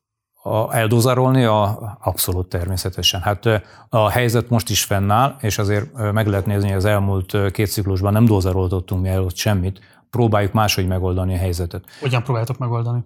Hát például itt jön egy országos képviselőnek a, a szerepe, lehetősége, feladata, hogy a MÁV-val én többször fölvettem a kapcsolatot, és ö, ö, többször felszólaltam egyébként a parlamentben, és hetek előtt írtam a miniszterasszonynak egy levet, hogy szerezzen érvényt egyébként a MÁ-val szemben, mint területért felelős miniszter, hogy legyen már ott végre valami, tüntessék el onnan az illegális szemétlerakást, mert az illegális szemétlerakásból adódóan alakul ki egyébként egy olyan helyzet, amit a hajléktalanok úgy érzik, hogy akkor ez az ő otthonuk is tud lenni, és most már komor kis falu alakult ott ki, szemétből építenek kis kunyhókat maguknak, és hát ugye a környéken viszont az emberek nem erre kíváncsiak, ők joggal várják el, hogy valami megoldás szülessen. És hát azt, ezt a megoldást a MÁV tudja nyújtani, és hát ugye a, a MÁV-at folyamatosan nyomás alatt tartjuk, hogy valamit tegyen már. Minden levelemre megírják, hogy ők mennyit költöttek egyébként az illegális szeméthegyek felszámolásáért, ami aztán felszámolják, és egy hét múlva újra termelődik. De mondjuk azért tettél erőfeszítéseket a szemét elszállításán túlmutatóan, hogy például ezek az emberek valamilyen lakhatáshoz jussanak? Az Uglónak nagyon komoly szociális programja van, ami, ami a, a, az elmúlt ciklusban Karácsony Gergely és az MSZP frakció kezdeményezésére jött létre, ami a hajléktalan ellátásban komoly eredményeket ért el, úgyhogy nagyon sokat tettünk annak érdekében, hogy ezt a szociális részéről felszámoljuk. Hát erről szól az uglói szociális modell egyébként. Erről is szól többek között, hogy ezt, ezt a tartatatlan állapotot hogy megszüntessük és segítsünk ezeknek az embereknek. Ugye az is nagyon fontos, mert ugye számtalan, kifejezetten hajléktalanok sérelmére elkövetett beavatkozása volt a kormányzatnak 2010-től kezdődően, de még ebben is kirívó az, ahogyan Papcsák Ferenc ezeket a szegényes viskókat eldózeroltatta, ezzel emberek lakatását súlyosan veszélyeztetve. Ezért kérdezem, hogy miközben ugye a kunyhóbromlás ellen a Város Mindenki csoport próbált tenni, és mindenféle demonstrációkkal próbálta azt lassítani, megakadályozni, vagy segíteni az érintetteket. Ti milyen formában próbáltatok kifejezetten a kunyhórombalás ellen fellépni? Hát például itt az előlátható bejátszásban elmondtam a véleményet. Kunyhórombalás ellen nem tud, tudott fellépni senki, mert ezt egyik napról a másikra megtették. Tehát az nem egy folyamat volt, hogy lassú döntések után eljutottak odáig, az egyik napról a másikra csak azzal szembesültek ott, hogy kimentek, és ők úgy döntöttek, hogy eldózerolják. Ugye ebből lett aztán később bírósági ügy is, mert hát feljelentették őket, hogy ezt így mégsem. Azt, a, természetesen hát a, mi azt tudjuk tenni, amit tettünk is, hogy megpróbáltunk ezeknek az embereknek az életén változtatni, lehetőséget biztosítani lakhatásra, elhelyezésre, nappali ellátásra, egy minden, minden olyan lehetőséget, amit a kerület életébe föl lehet mutatni, azt mi megtettünk természetesen. Az más kérdés, hogy a, a, a lehetőségek meg a korlátok azért eléggé behatárolják mondjuk egy kerületi önkormányzatnak a, a, a működését, különösen akkor, amikor ugye megvonnak mindenféle támogatást a kerülettől, csökken a szociális területre fordítható költségvetési része is a kerületnek ebből adódóan, de én úgy gondolom, hogy jelenleg is a legfontosabb szempont a kerület működésében, hogy ezeket a szociális terület, mielőtt egy baloldali kerületvezetés van, a, a, a szociális intézkedéseinket minden áron fenntartjuk. Még a fejlesztések kárára is. Akkor ide hadd kérdezek valamit, mert van az utcáról lakásba egyesület, akik ugye lakásügynökséget, szociális bérlakásokat üzemeltetnek, több önkormányzattal is működnek együtt, és ugye volt egy együttműködési lehetőség, amiben kettő lakást vettek volna be a lakásügynökségbe, és működtettek volna pont azért, hogy a például a kunyhóból emberek át tudjanak települni rendes lakhatási körülmények közé. Ezt azonban az uglói testület leszavazta, amikor erről pár évvel ezelőtt lehetett volna dönteni. Egyetértesz ezzel a döntéssel? Mit gondolsz erről a döntésről? Ez nem így volt. A, a, a döntés arról szólt, hogy fokozatosan, tehát legyen egy, amit megvalósítanak, aztán utána majd jön a következő, meg a harmadik. Tehát egy olyan döntés volt, hogy kezdődjön el az együttműködés, csinálják meg, és akkor lépjünk tovább. Csak ott egyszerre ragaszkodtak hozzá, ugye hiszem egyébként, mint a három lakásra emlékezünk, hogy egyszerre szerettek volna hármat. És mi azt mondtuk, hogy legyen egy, legyen tapasztalatunk, és akkor lehet tovább lépni. Én kettőről tudok, hogy kettő lakás kellett volna ez. Én, én, hár, én háromra emlékszem, amikor a, az igény megérkezett, én úgy emlékszem, hogy háromról volt szó, de Ugye felteszem, hogy ennek nyilván üzemeltetési megfontolások állnak az ULE részéről, mögött a követelés mögött. Miért nem lehetett ebben bizalmat szavazni nekik, hiszen nyilvánvalóan egy megfelelő háttérrel és bizonyítottan elkötelezett uh, szociális rekorddal rendelkező szervezetről beszélünk. Hát meg volt a bizalom, tehát az volt a bizalom, hogy kezdjék el, nézzük meg, hogy hogy működik, és lépjünk tovább. Én ez úgy gondolom, hogy ez megfelelő bizalom. Hát meg volt a bizalom abszolút, amit kiválasztottak. Egyébként többet kiválasztottak, ha jól emlékszem, és egy, egy, egyre határozottan mindenki azt mondta, hogy na jó, az a teljesen alkalmas rá. Ugye sok minden meghatározza ilyenkor a lakókörnyezet, ez hol helyezkedik el, mi van a környezetében, mit szólnak ott az ott élő emberek. Tehát ezért, ezért sok szempontot figyelembe kell venni, ezért mondtuk azt, hogy legyen tapasztalatunk, ami alapján majd a második, harmadik, negyedik esetben könnyebben lehet már az ott élő embereket erről meggyőzni, mert pozitív a tapasztalat, akkor nem lesz akkora ellenállás ebben. Városliget. Ugye elsőként kritizáltad Papcsák Ferencnek azt az eljárását, amelyben ő zugló polgármestereként és akkori országgyűlési képviselőként gyakorlatilag felajánlotta a Városligetnek a használati jogosultságait, ezzel lemondott arról, hogy ebben zuglónak bármifajta rendelkezése legyen. Ennyi év távlatából mit gondolsz a Városliget beépítéséről, ami most már ugye kész ténykérdés, a Néprajzi Múzeum már fölépült, hamarosan gondolom már a belső kialakítások fognak majd zajlani, a zeneháza is szerkezetkész, a Nemzeti Galériára jelenleg nem lehet tudni, de Bán László elég sokszor egyértelművé tett, hogy meg fogják építeni. Láthatóak most már azok a beavatkozási pontok is, amelyek egyébként szintén további zöld területeket hasítottak ki az amúgy is lecsökkentett területmennyiségből. Hogyan látod az elmúlt 7-8 évnek a mérlegét a Városliget tekintetében? Hát igen, 2013-ban volt ez az ominózus törvényjavaslat, amit Papcsák Ferenc benyújtott, mint zuglói kérdése. Valóban én voltam az első, aki aki aznap, amikor a parlamentbe benyújtotta és tárgyalta a parlament ezt a törvényjavaslatot, én már ott álltam akkor a Városliget sarkán, sajtótájékoztatót tartottunk, mert abból, ami a törvénylavaslatból látszott, nem derült ki igazából, hogy mire készülnek. Akkor abban annyi volt csak, hogy 99 évre használatba adják a, a ligetet egy akkor nem létező cégnek, akinek viszont olyan jogosítványai lettek volna, amilyen egyetlen egy állami cégnek sem az országban. Tehát tulajdonképpen azt épít oda, amit akar oda, ahova akar, nem volt minden megkötés nélkül. Akkor még nem tudtuk, hogy mit akarnak, akkor még csak azt tudtam elmondani természetesen, hogy szeretnénk pontosan látni, hogy mit akarnak. Hisz a, a, a Városliget, hát az egy 200 éves közpark Budapesten, az első tervezett közparkja Budapestnek és azért ezt elődeink közadakozásból hozták létre, akkor úgy fogalmaztak, hogy a közjavára, vagy a köz céljára. Tehát ez egy kiemelt közpark. És én mindig azt mondtam már kezdetől kezdve is, hogy a liget teljes körű felújítását kérjük, kiemelt közparkként újuljon meg a liget, ne épületekkel építsék tele. Azzal teljes mértékben egyetértettünk, hogy a, a romokat, amik voltak, hát ugye azért abban egyetértünk, hogy az a romhalmazony a liget közepén volt a volt BMW területen, évek, azokat el kell tüntetni onnan. Tehát azért az, az, az, az, az csúf volt. Szóval az eltüntetés miatt senki nem emelt volna a szót, de itt nem erről volt szó. Hát nem is, emel, nem is azért emeltünk akkor szót, mert nem tudtuk, hogy mit akarnak. Aztán, amikor megjelentek az első tervek, akkor azt láttuk, hogy hát itt rengeteg új épület készülne a, a, a, a, sok egyeztetés és a, és, a, és a sok szembeállásnak azért meg volt az eredménye, mert azért jelöltösen lecsökkent ám az eredeti elképzeléshez képest, amit ők akartak.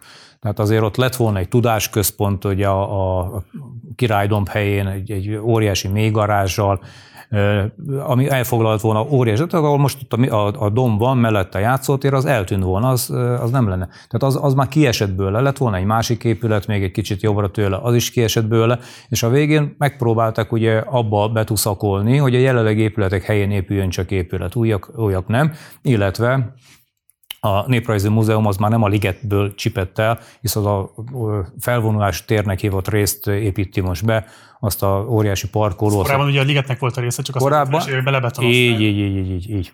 Vissza lehetett volna zöldíteni. Vissza lehetett volna zöldíteni, de az már nem a jelenlegi ligetet csipte meg. Mi továbbra is azt mondjuk, illetve továbbra is azt mondom, és hát rendszeresen, amikor a liget szóba kerül, mindig elmondom a véleményemet erről, hogy a zöld feltet növelni kell, megújítani kell, kiemelt közpark funkciába kell megújítani, azokat a romos épületeket fel kell újítani, rendbe kell rakni, azzal nincs baj, hogy régi pusztult épületet felújítanak és átadják közcélnak valamilyen módon, de, de azzal van baj, hogyha hatalmas zöld felületeket veszünk el a ligetből és megváltoztatjuk a funkcióját.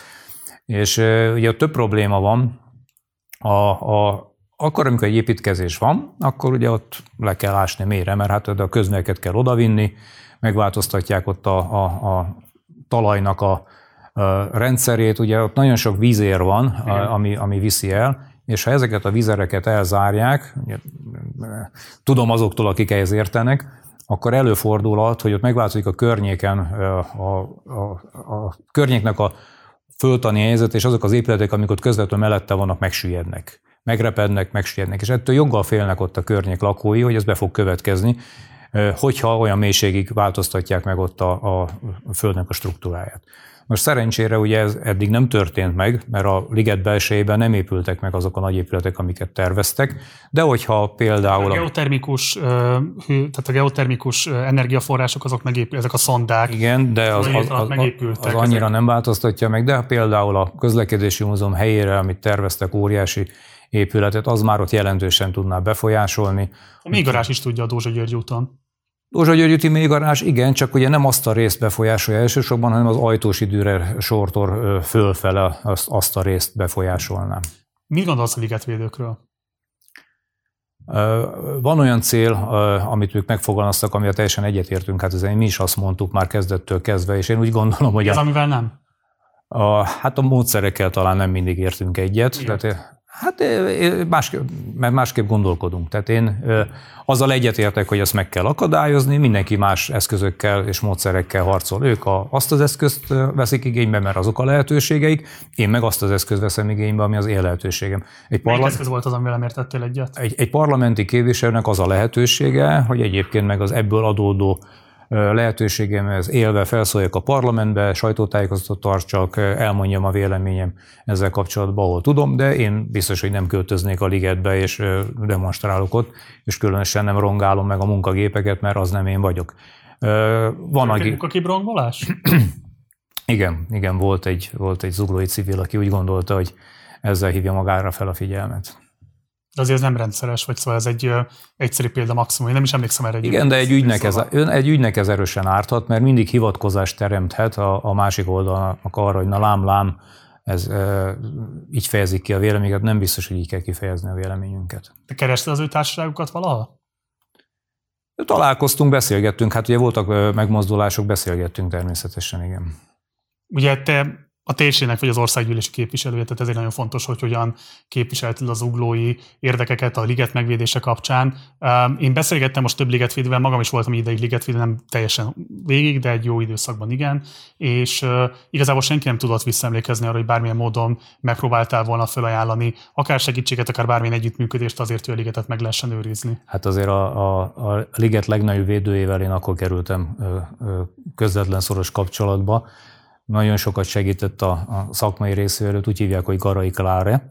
Garai Klárával mai napig nagyon jó kapcsolatunk van, és hát rajta keresztül kerültünk a ligetvédőknek azon részével kapcsolatban egyébként, aki, akinek a, a Klára véleménye szintén fontos volt. Nem tudom, hogy ki az, aki nem ismert, vagy nem találkozott ott velem, de mondom azért, akik nagyon sok rendezvényünk volt egyébként, tehát nekünk volt olyan rendezvényünk, tudom, ahol, ahol fórumok, ahol ott ültek, hát ott ültünk egy sorba, tehát az, ha nem emlékeznek rám, az nagy baj, hát ott ültem az első sorra, felszólaltam ezeken a rendezvényeken, tehát kellett nekik tudni, hogy foglalkozunk ezzel a kérdéssel aktívan, de mondom, a legaktívabb, aki ezt az egész, hát ő ő a ligetvédők nagyanyja, a Klára, úgyhogy ezért aztán vele alakítottam ki természetesen azt a szakmai, álláspont, szakmai közös álláspontot, mert hát attól tanul az ember, akitől lehet, akitől tud. Ugye egy országgyűlési képviselő nyilván rengeteg eszköze van ahhoz, hogy egy ügyet fel tudja hangosítani, van valamelykor apparátusa, van média figyelme, és így tovább. Ezért kérdezem azt, hogy mit szólsz ahhoz a helyzethez, hogy mégis a liget kapcsán például a különböző bírósági beadványokat, mindenféle óvásokat, amikkel megpróbálták vagy a hatályos építési engedélyeket felülvizsgáltatni, vagy valamilyen módon akadályozni azt, hogy olyan ütemben tudjon haladni az építkezés, mint hogy azt szerette volna a Városliget ZRT. Szóval ezt, ezt a jogi munkát, ezt egy egyben civilek végezték el. Én nem tudok arról, hogy te magad bármilyen módon ebbe odaálltál volna. Miért nem próbáltál ebben aktívabb szerepet vállalni? Azért, mert ügyfélnek, aki bejelentkezik, azt tud utána beadványokat tenni. Civil szervezetek jelentkeztek be ügyfélnek, és mint ügyfélként vonták be őket az eljárásba, és ezért tudtak ők beadványokat tenni. Neked nem kellett volna ebben aktívabbnak lenned? Hát én úgy érzem, amivel megkerestek, amiben szükség volt az én munkámra, mindent megtettem, és hogyha megnézzük, a Városliget ügyében én szólaltam fel legtöbbször a parlamentben, nem hiszem, hogy rajtam kívül más képviselő megszólalt volna ennyi alkalommal. És milyen hatása lett ennek szerinted? Hát az, amit mondtam, hogy voltak eredmények, hisz nem az valósult meg, amit az elején szerettek volna, tehát jelentősen átalakultak ott a tervek. Jelentősen. A magad eredménynek tulajdonítod? É, részem van, biztos, hogy részem van benne az én munkámnak is. És önmagában azt a fejleményt, hogy 2013-14-ben megjelennek a tervek, elindul az egész átalakítás, most pedig itt vagyunk 2021-ben úgy, hogy egyrészt a korábbi Pecsa területe továbbra is el van kerítve, nem lehet használni, fölépült, mondom még egyszer, a Néprajzi Galéria, a Néprajzi Múzeum, bocsánat, fölépült a Zeneháza, orbitális építmény, tehát gyakorlatilag a ligetnek az a fajta ligetes, egybefüggő, zöld felületi része, vagy élménye, amit ugye az odalátogatók tapasztalhattak, pláne most pandémia idején nagyon fontos hogy legyenek ilyen területek a városban, ez nincs. Ez mennyiben a te kudarcod? Hát ez semmennyire, teljesen egyetértünk. Hát ez, ez előbb mondtam el hogy én kiemelt feladatomnak azt tekintettem, hogy a, a liget, mint kiemelt közpark újuljon meg. Hát minden alkalom azt mondom el. De ez nem történt meg, tehát ez elúszott. Hát de nem rajtam múlik, nem én vagyok a kivitelező, nem én vagyok a Városliget ZRT. Ha én lennék, akkor ez történt volna. Én minden alkalommal elmondtam, és ezt sürgettem. Hát legutóbb mondjuk egy hónappal ezelőtt tartottunk a Horváth Csabán. Ez a te országgyűlési képviselői munkádat, hogyha ebben nem sikerült érdemi eredményeket elérni? Egy országosi képviselő munkáját nem ezek minősítik, hogy ha én ezen tudtam volna változtatni, akkor abban az országban nagyon sok minden nem így nézne, hisz egy, egy kétharmados többségű parlamentben, egy kétharmados többségű jogalkotással szemben egy ellenzéki képviselőnek a javaslatai azért azért nem mindig érnek célba. Véleménye van, hangot tud adni neki, fel tud hívni figyelmet különböző problémákra, ezeket én megtettem minden alkalommal. Megteszem ezután is. De azt, hogy törvényeket, amit kétharmaddal hoznak meg, megváltoztasson a, a maroknyi ellenzék, arra most még egyelőre nem vagyunk képesek. Hát ezért dolgozunk azon, hogy 2022-ben tényleg legyen kormányváltás, ne csak beszélnek róla a képviselőjelöltek, hanem tényleg legyen, mert akkor tudunk ezeken a dolgokon változtatni. Akkor meg fogjuk tudni akadályozni a, a, a liget további beépítését, akkor ezt a törvényt hatályon kívül tudjuk helyezni, nagyon sok mindent vissza tudunk akkor csinálni, de ez, ez az kell. Tehát például mondjuk, hogyha azt mondanánk, hogy 22-től megvan a többség az ellenzéknek a parlamentben, de mit kezdeni például a Városligettel? Hát azt a törvényt mindenképpen vissza tudjuk csinálni, ami arról szólt, hogy 99 évre ingyenes használatba adja a Városliget ZRT-nek, vissza kell adni a tulajdonosnak, vissza kell adni a fő... Mit építményekkel? Hát ami megépült, azt nem tudod elbontani, de ami megépült, azt nem tudjuk elbontani, de ami még nem épült meg, azok akkor nem fognak megépülni, az egészen biztos. Tehát, hogyha a következő másfél évben belekezdenek a Nemzeti Galériába, akkor azt már érintetlenül hagynád. Én nem gondolom, hogy belekezdenek. De ha belekezdenek? Ez, ez most feltételezés, hogy ha igen, meg ha nem. Én szerintem nem fognak belekezdeni. Ők, ők is érzik, hogy ebben a helyzetben túl, túlfeszítenék a úrt. Biztos, hogy nem fognak belekezdeni. Nem, nem, nem hiszem, hogy az, az, az egy óriási politikai baklövés lenne, hogy elkezdenének. Láttunk óriási, Fidesztől, igen, belevágnának, óriási, óriási az ellen, egy élő láncban, ami óriási, ezt Óriási az ellenállás. Hát ha eljön az a pillanat, akkor elgondolkodunk rajta, igen, hogy hogyan demonstrálunk ellene és mit csináljunk. Jössz velem, jössz velem, megyünk. Akkor nézzük meg egy demonstrációt, amit a Városliget érdekében szerezti, és aztán beszéljünk erről.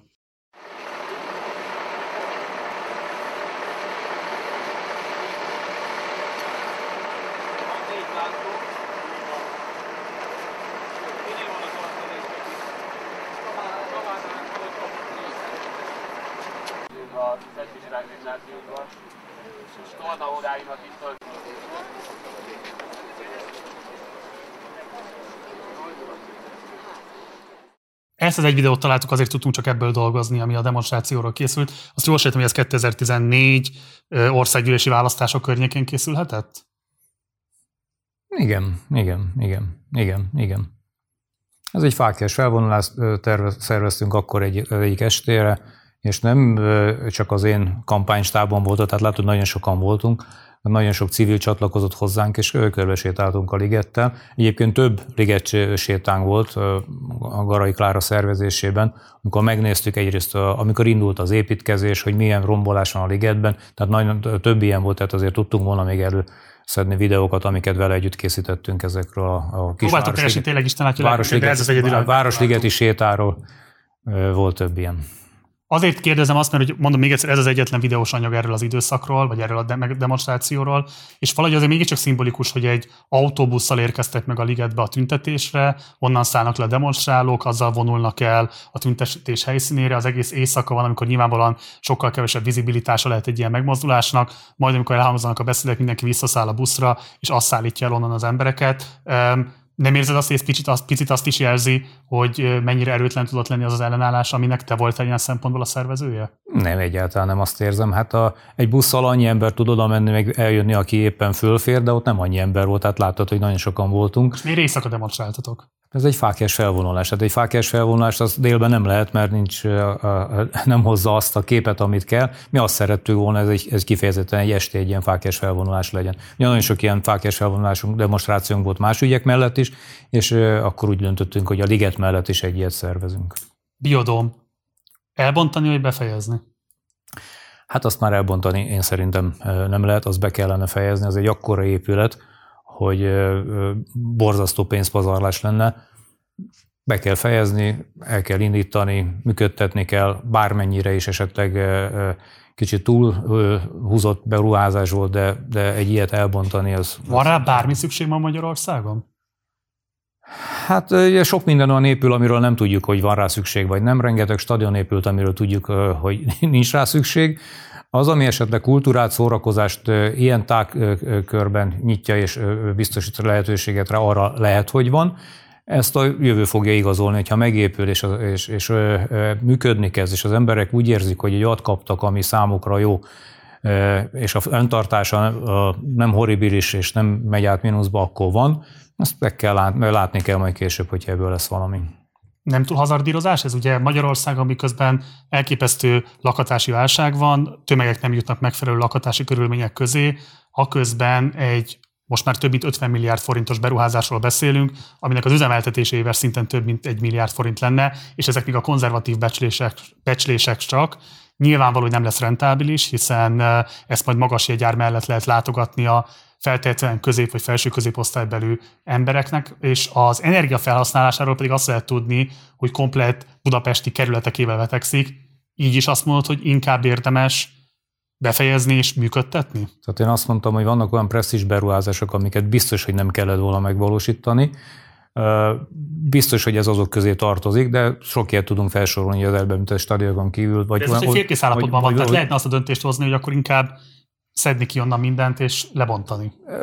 Nem tudjuk megbecsülni, hogy a, a, a szedjük ki onnan és bontsuk le, az milyen költséggel jár, érdemese, többe kerülne a lebontása, mint a befejezése. Tehát a szakértők neki kell számolni, akik értenek hozzá, meg tudják mondani, hogy beleszámítva esetleg a, a 5-10-20 éves üzemeltetési költségét, hogy ez kb. mit jelent.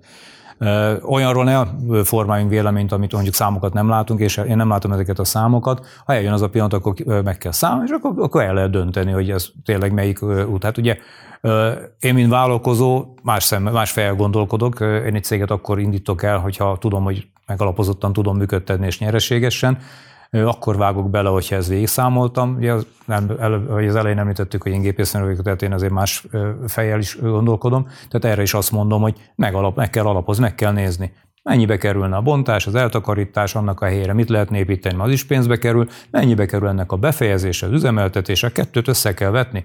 Ha azt mutatja a mérleg, hogy erre billan, akkor azt kell, ha azt mutatja, akkor arra, de így felelőtlenség lenne bármit mondani.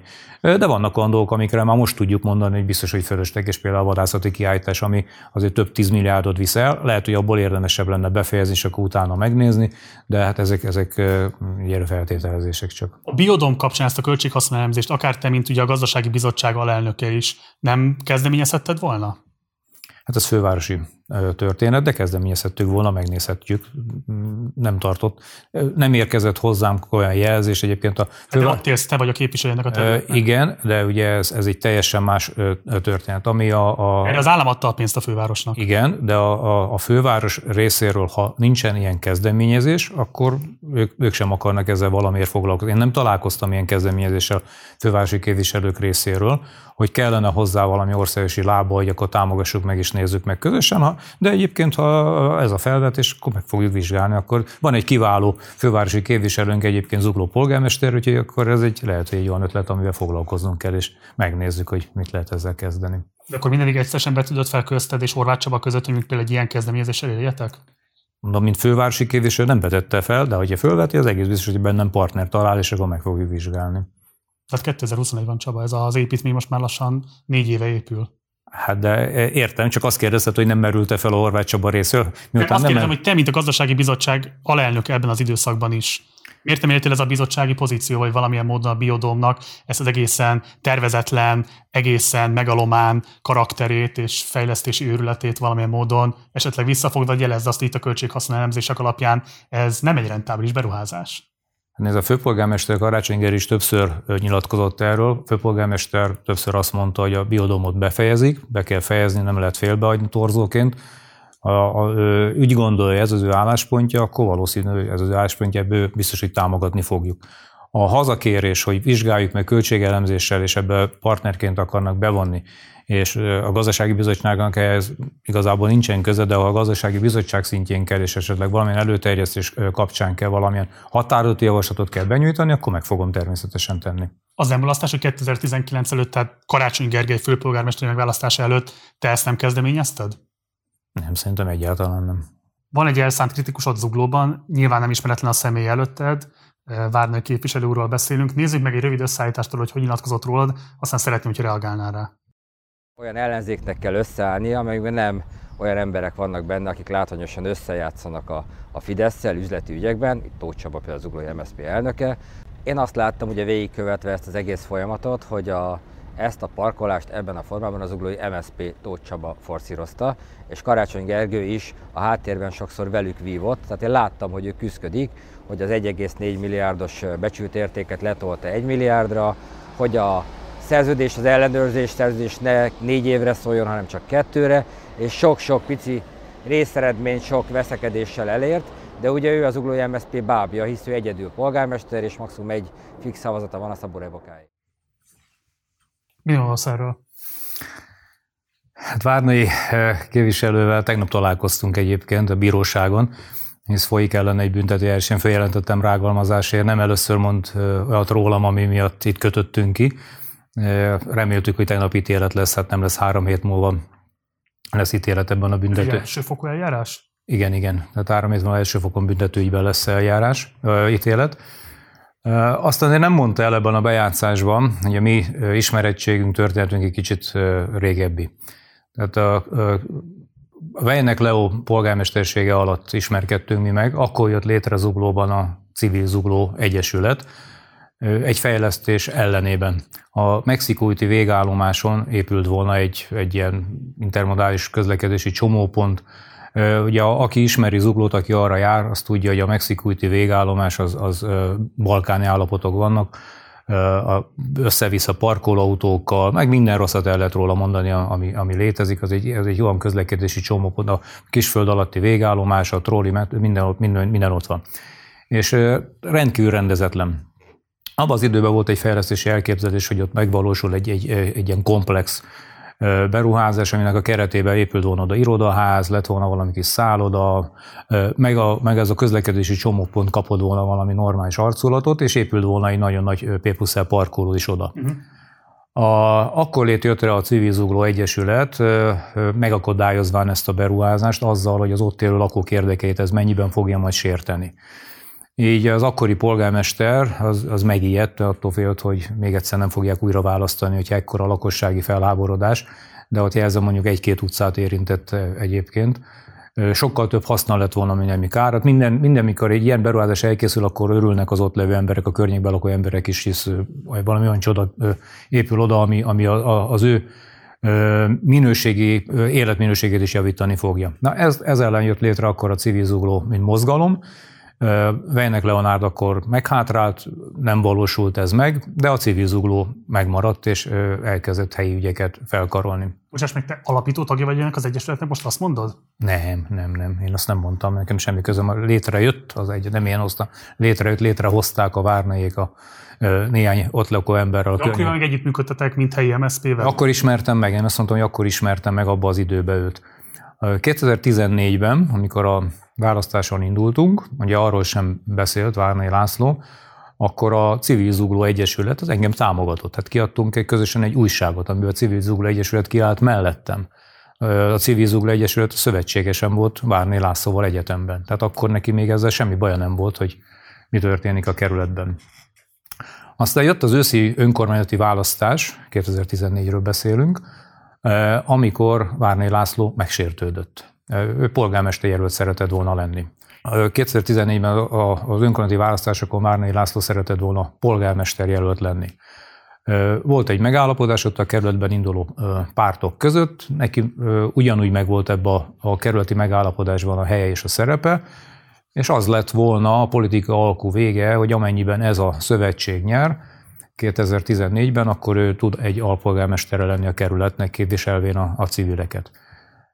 Neki ez nem volt akkor elég, és addig-addig feszítette, amíg ez a, ez a akkori bontakozó szövetség fölrobbant. Hát ugye Karácsony Gergely lett akkor a mi polgármester jelöltünk, aki ugye nem véletlenül lett ő, hisz ő a mellettünk levő körzetben indult országos képviselő jelöltként, ez a mellettünk levő között a 16. kerület, viszont egy negyed zuglóval együtt. Igen. Tehát ez a 13-as országgyűlési választási körzet, ennek egy negyed része zugló, és rendkívül jó eredményt ért ott el annak idején Gergő. Hogyha olyan eredményt ért volna el a 16. kerületi részén is, vagy azt meg, akkor simán megnyerte volna akkor az országgyűlési választásokat, így aztán adta magát, hogyha aki már ott a kerületben jó eredményt ér el, akkor teljesen világos, hogy vele futunk neki. Most ezen aztán Várni Lászlóval szétrobbant a korábbi együttműködés, egy sértődött ember lett belőle, és attól kezdve minden botrány, balé, ami a kerületben van hozzá kapcsolatot, tehát ő minden eszközt megragad annak érdekében, hogy valamilyen módon lejárasson minket, alaptalan vádak sokaságát zúdítja ránk. Hát ennek az eredménye az, hogy egyébként a bíróságon kötöttünk ki, és a, a büntetőinek várjuk a végét. Csaba, te is arra utaltál, hogy te egy erős vezetője vagy, vagy pontosabban jó szervezője vagy a Zuglói MSZP-nek, ugye most már 15 éve, lassan több is, mint 15 éve elnöklöd magát a szervezetet. El tudod azt képzelni, hogy volt bármikor 2014 óta olyan döntése MSZP-s képviselőknek a helyi képviselőtestületben, amely a te akaratod ellenére született volna meg? Bontsuk szét a dolgokat. Tehát a, a képviselők, akik, akik önállóan döntenek egy-egy adott ügyben a, a testelt üléseken, az, az nem mindig politikai döntés. Az többnyire szakmai kisebbjek, tehát egy, egy politikai irányú döntés, az, az, az, az teljesen más jellegű. A, az MSP szervezet, az egy külön létező szervezet, és a, a, az MSP önkormányzati képviselői, ők pedig önálló önkormányzati képviselők, akiknek önálló akarata van. Biztos, hogy van olyan... Tartanak bármilyen elszámolással az uglói alapszervezet számára? Az uglói MSP ugye a stratégiai célokat határozza, meg vannak programpontjaink, amiben mi dolgozunk, amiket mi meghatározunk, annak keretében kell a, a képviselők, az én képviselők a munkáját végezni. Ugyan ez igaz egyébként az országgyűlésre is, hisz a frakció tagok értelemszerűen a párt programja alapján végzik munkájukat, és azt próbálják megvalósítani. Ugyanez igaz egy szinten lejjebb, egy ilyen helyi önkormányzati szintre is. Igen, ám, de egy helyi önkormányzati képviselő viszont a saját kis körzetét képvisel, és ott is vannak érdekek, amiknek ő neki meg kell felelni, ami sokszor az egyéni érdek esetleg lehet, hogy szembe megy mondjuk egy közösségi érdekkel, és ennek a feloldása sok minden, minden esetben megtörténik természetesen, mert ilyenkor vannak a viták, megvitatjuk, hogy ezért, ezért ez egy közösség. Hát ugye ezért tudunk együttműködni 15 éve már, mert ha van valamilyen probléma, akkor azt mi megbeszéljük, azt mi megvitatjuk. Tehát ott nem úgy születnek a döntések, hogy ezt várni elképzelni diktatórikus döntéseket. Nem is vagyok... Ezért kérdeztem, tehát hogy születettek 2014 után olyan döntése az uglói MSZP-s képviselőknek, amivel nem értettél egyet zuglói elnökként. Hát azért nem születhet, mert ha bármilyen olyan van, ami vitát eredményez, akkor azt mi megvitatjuk. Kialakítjuk a közös álláspontunkat, és hogyha esetleg nem értünk valamibe egyet, de elfogadom az ő érveiket, akkor az a közös álláspont, ha meg ők elfogadják az én érvemet, akkor meg az lesz a közös álláspont, és így születik meg a döntés. Tehát akkor de azt jelenthető, hogy véleményazonosságon vagytok, amit ők ott bent képviselnek, az számodra is elfogadható. Minden esetben így kell lenni, igen. igen. Akkor ilyen értelemben kérdezem azt tőled, hogy mit reagálsz azokra a kritikákra, ami szerint ugye mi sem nagyon találtunk olyan felvételt, amelyeken ne ülnél ott a képviselőtestületi üléseken. Ez önmagában nem szokatlan, vagy pontosabban szokatlan, hiszen mondjuk én nagyjából Lázár János tudom utoljára mondani, aki hódmezővásárhelyi képviselőként bent is ült a vásárhelyi képviselőtestületben, de, de önmagában nem feltétlenül egy problémás gyakorlat. Viszont többször lehet látni direkt kifejezetten azt, hogy adott esetben kommunikálsz, valamilyen módon beszélsz azokhoz a képviselőkhoz, akik éppen szavazáson kell ilyen vagy olyan döntéseket meghozniuk. Mennyire folysz bele abba a folyamatba, ami konkrét szavazási végeredményeket dönt el, az MSZP képviselőtestületén belül zuglóban? Hát csak amennyire erre lehetőségem van. Az, hogy én ott ülök a képviselőtestületüléseken, ugye annak azért van egy ö, egyszerű magyarázata, a munkámat végzem. Ugyanis a, a zuglói önkormányzat szervezeti működési szabályzatának van egy olyan pontja, hogy a képviselőtestületi üléseknek állandó meghívottja tanácskozási joggal a kerület megválasztott országosi képviselője. Ebben igazad van valóban egyébként, van egy új SMS-e az Ugló önkormányzatnak, és abban a 32. paragrafus pont arról szól, hogy ott kerülnie Budapest főváros 11. kerületében székhely rendelkező egyéni országgyűlési választó kerületben megválasztott országgyűlési képviselőnek, de ez 19 előtt nem volt így. Hát ha, ha meghívnak egy testületülésre, akkor is meghívott voltam. Ez ar... esetben meghívottként Igen, részt? ez arról szól, amit most az előbb idéztél, hogy megszólalási lehetőségem is van. Korábban nem volt. Tehát ez egy, ez egy módosított SMS. Ebbe azt rögzített... Ezt te kérted? Nem, nem, nem. Ezt Horváth Csaba ajánlotta föl? Hát a, a, az SMS-t a jegyző készíti, és amikor jött a jegyző, átnézte a korábbi SMS-t, és úgy gondolta, hogy amikor a hozzászólásokhoz ért, hogy ha már ott ül, legyen lehetősége hozzászólni. Sokszor volt olyan, ugye korábbi testületüléseken, amikor valamelyik képviselő esetleg megszólította az országosi képviselőt, de az országosi képviselőnek akkor nem volt arra lehetősége a SMS szerint, hogy tudjon rá reagálni, így aztán ez volt az elképzelése a jegyzőnek, hogy adasson meg a lehetőség annak, aki ott ül, hogyha esetleg olyan téma van, amiért megszólítják, vagy esetleg mind országosi képviselő munkájával kapcsolatban meg kell neki szólalni, akkor legyen meg a lehetőségem.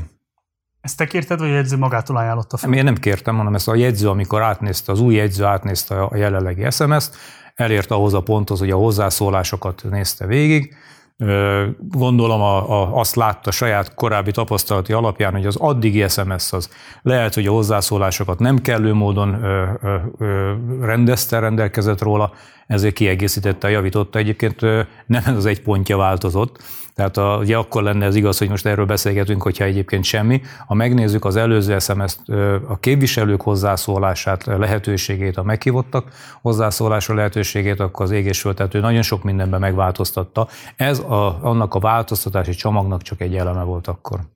Ugye azt mondtad, hogy alapvetően véleményazonosságon vagy is tudod vállalni azokat a döntéseket, amiket hozott a képviselőtestet MSZP-s része az MSZP frakció zuglóban két olyan ügyet szeretnék hozni, amelyben fölmerült az érintettséget, és szeretném, hogyha reagálnál rájuk egyesével vegyük ezeket végig. Ugye, ahogy azt már korábban említettél, a gazdasági bizottságnak az alelnöke vagy, ennek a bizottságnak ugyanakkor az elnöke Bánki Erik, Fideszes polgármester. Most Bánki Erikhez kötődik ugye az a ö, étkeztetési cég, aki ugye felülárazva ö, korrupciós kockázatot jelezve szolgáltatta sokáig a közétkeztetést, és szolgáltatja talán még most is zuglóban. Ezt a szerződést, ezt részben meg is örököltétek, de ti magatok is megújítottátok, amihez kellett az MSZP-s képviselők jóváhagyása. Miért szerződtetek Bánki Erik cégével? Bánki Erik cégével ugye nem ez a önkormányzat szerzőt, jól mondtad, hogy ezt megörököltük, Hát ez a, a, ez a közbeszerzési szerződés, nyilván mondom, hogy ja, visszatérve még egyszer a, az én szerepemre ott a testületüléseken, tehát ebből adódóan, hogy ott ülök, meg egyébként azt megelőzően is, minden testületi ülésnek a teljes anyagát, az előterjesztéseket nekem a hivatal megküldi. Így aztán látom, hogy mik vannak napirenden, mik vannak mögötte, mi van az előterjesztésben, milyen szerződések van, csak ezt fontos elmondani, hogy hogy kerül egyébként, hogy kerül ott képbe.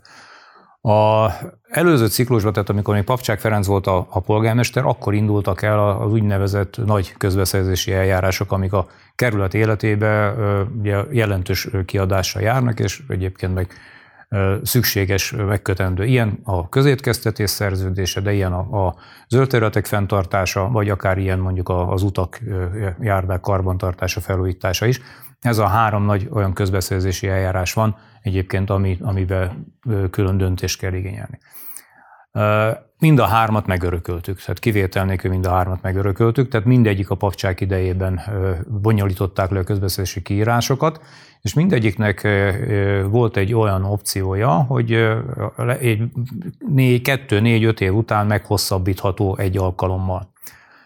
A hungasztos közétkeztetési közbeszerzést az valóban akkor lett meghosszabbítva, amikor Karácsony Gergely lett a polgármester.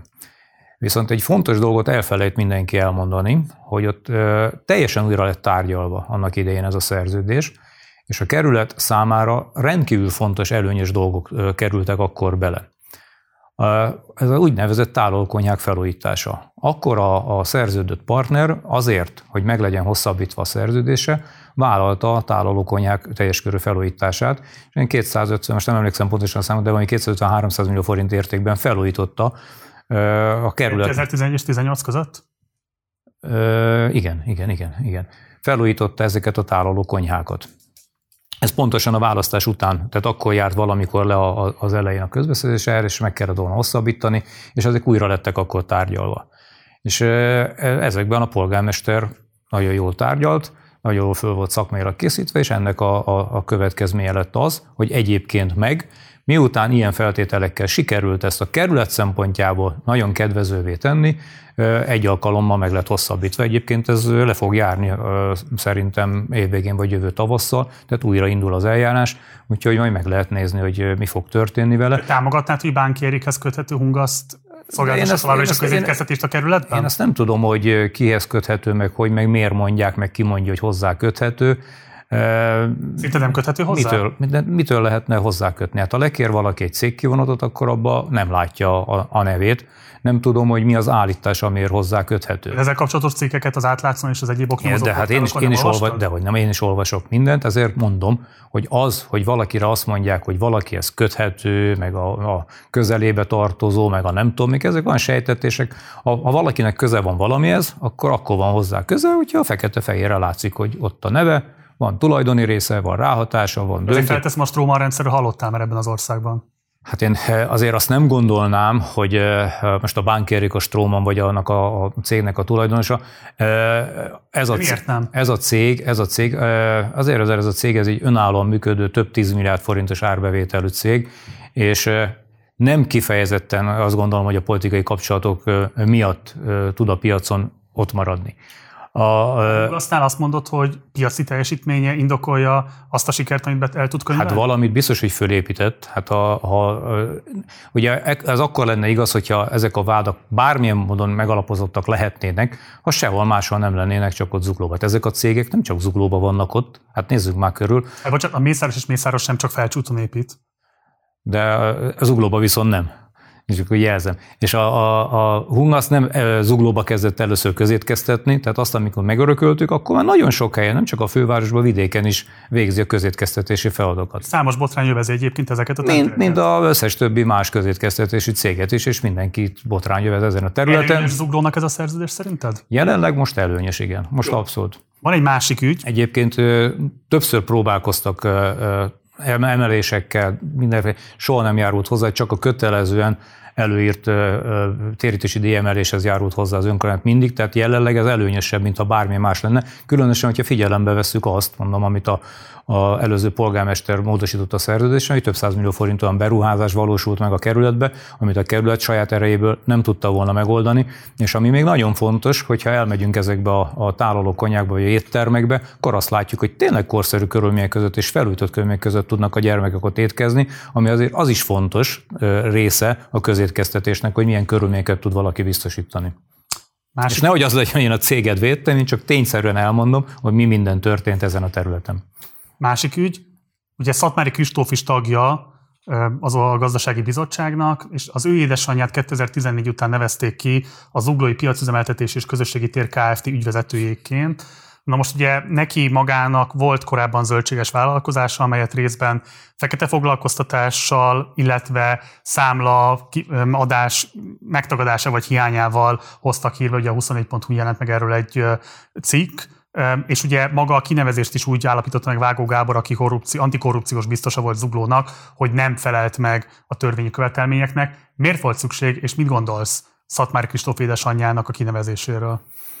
Hát a Szatmári Kristóf édesanyja Jélangéla az jelenleg is önkormányzati képviselő Zuglóba, tehát ő nem úgy csöppent be Zuglóba, hogy nem létezett, abban az időben is ott dolgozott egyébként, de hát ugye... Szerencsés az, hogyha képviselő egyébként most letjavadalmazást De most kaphat, már nem az. Esetben, tehát akkor volt. Akkor, akkor, nem, tehát amikor ő... Igen, igen, mert 19 óta nem ő a, az ügyvezető, így. de szerencsésnek tartod azt, hogy ex-képviselő, vagy pontosabban képviselő válik úgy, hogy korábban egyébként?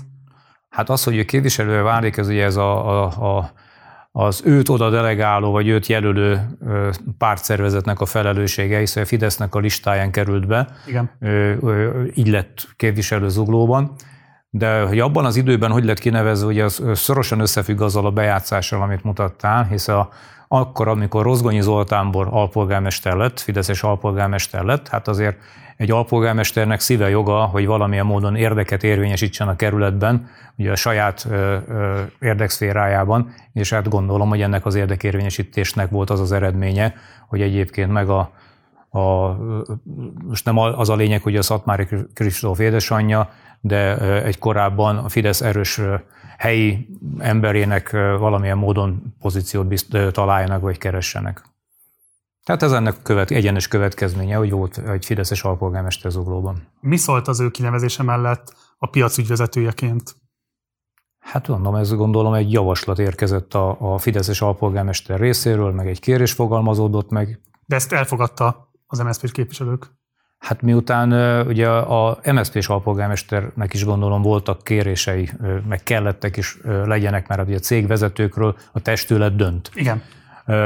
Beszéltünk róla, hogy a, zuglói testületben nem volt senkinek többsége. Karácsony Gergely úgy tudott többséget teremteni, hogy lett egy Fideszes alpolgármestere, és ezeket úgy tudta biztosítani, úgy tudta ezeket kiegyensúlyozni, hogy mind a két politikai erőtömnek gondolom valamilyen módon kellett gesztus gyakorolni, ebből adódóan jöttek ki a helyzetek. Ha lett volna önálló többsége bárkinek, akkor valószínűleg nincsen szükség ilyen kölcsönösségre. Érted Csaba, tehát az uglói az önkormányzattal szemben az alapvető vád a 14-19-es időszakot tekintve, hogy politikai nagy alakuk köttettek, az MSZP is kapott valamit, a Fidesz is kapott valamit, és ezért megtörténtek az átszavazások. Tehát ha valaki most hallgatja azt, amit mondasz, az megerősítve érezheti magát, hogy igen, itt ahelyett, hogy szakmai, társadalmi, az uglóiak érdekét figyelembe döntések születtek volna, a politikai erőkiegyenlítés szempontjából hoztatok döntést. Ennek a kinevezéséről, vagy éppen annak a kinevezéséről? Nem, hát pont azt kell, hogy ebből hallja, amit előbb elmondtál, hogy Karácsony Gergely kénytelen volt maga mellé venni egy Fideszes alpolgármester, mert nem volt többség. Igen. Tehát ő, még egyszer megyünk végig. Ahhoz, hogy döntést lehessen hozni, ahhoz többséget kell teremteni egy képviselőtestületben. Mivel egyik oldalnak sem volt önállóan meg a többsége, ezért csak úgy lehet döntést hozni, hogy egy adott témakörben a egyik, meg a másik oldal ezt közösen hozza meg, mert egyébként működésképtelenné válik. Ha működésképtelenné válik, akkor előbb-utóbb feloszlatják, mert hát nem tud döntést hozni. Nem lesz költségvetés elfogadva, nem lesz semmi. Tehát ez egy kényszerhelyzet volt. Akkor a választók úgy döntöttek, hogy egy padhelyzetet eredményezett a választás eredménye ilyen szempontból. Volt egy baloldali polgármester, meg volt egy teljesen kiegyensúlyozott jobb és baloldali képviselőtestület, ahol senkinek nem volt többsége. Tehát ahol senkinek nincsen többsége, csak úgy van döntés, hogy egy adott témakörben megállapodnak, mert egyébként nem lesz. Tehát ez nem az együttműködése a, a pártoknak, a rossz értelembe vett együttműködése. Tehát aki ezzel vádaskodik, az csúsztat, az mellé beszél.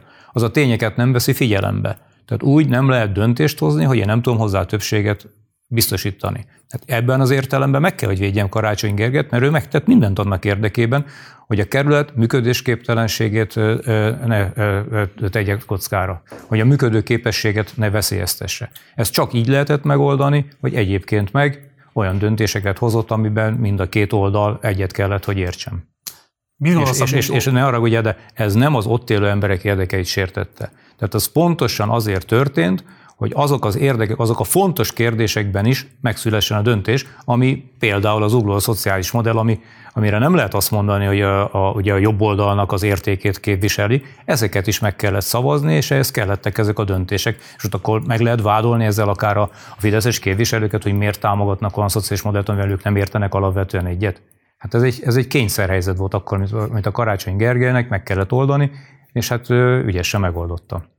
Mi gondolsz a Mundóról, a Bosnyák téri városközpont tervéről? Hát a városközpont az, az nekem szívügyem.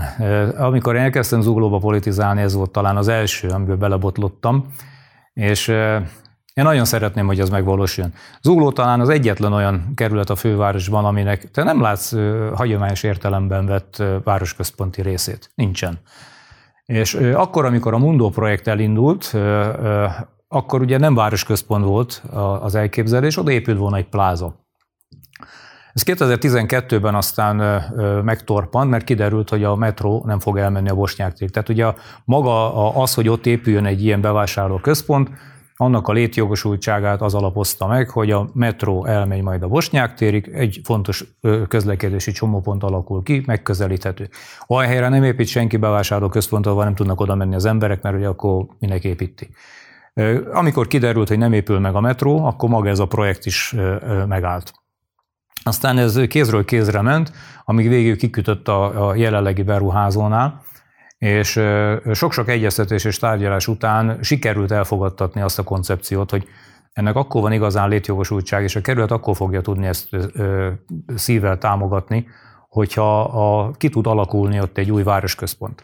A, ugye a probléma az nagyon bonyolult, mert ebbe a fővárosnak is van része, kerületnek is van, van egy fejlesztőnek, tehát hogy minden érdek érvényesüljön a minden fél részéről, azért az egy elég bonyolult konstrukció.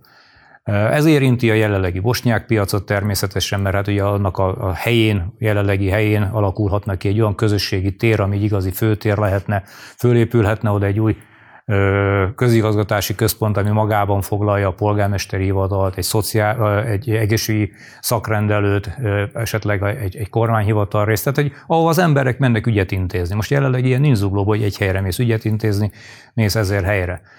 És a kerületnek ez a legfontosabb része, hogy ez meg tudjon valósulni. Ha ez megvalósul, akkor a kerület, meg minden politikus szerintem támogat, a helyi politikus támogatni fogja, hogy létrejön ez, ez az új központ, mert ez olyan fejlesztést indíthatott el, ami, ami, ami példaért, ami nem volt példa még Zugló életébe, és ez elindul, Budapest legnagyobb ilyen jellegű fejlesztése tudna lenni.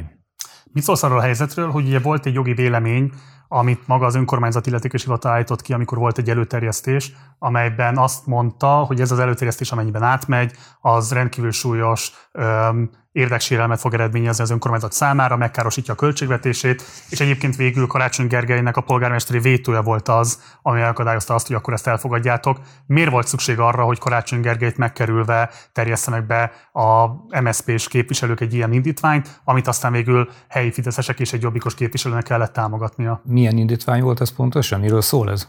Ez ugye erről egyébként maga szintén a már megénekelt civilizugós képviselő hosszan írt. Ugye itt összesen hét képviselője volt az MSZP-nek, aki ezt kezdeményezte, hozzájuk Bát, Bihari Zoltán, Erdős Dóra és Tildi Balázs csatlakozott, majd végül pedig a Jobbik képviselője volt az, aki név szerinti szavazáson és minimális többséggel így adta a támogatását ahhoz, hogy átmenjen, és Karácsony Gergely volt az, aki polgármesterként megvétózta ezt a döntést, egy háromoldalas indoklást fogalmazott meg, csak pont azt felejtette el kifejteni ebben, hogy maga az előterjesztés az ugye pont az ő elvileg szövetséges pártársaitól, MSZP-s képviselőktől érkezett.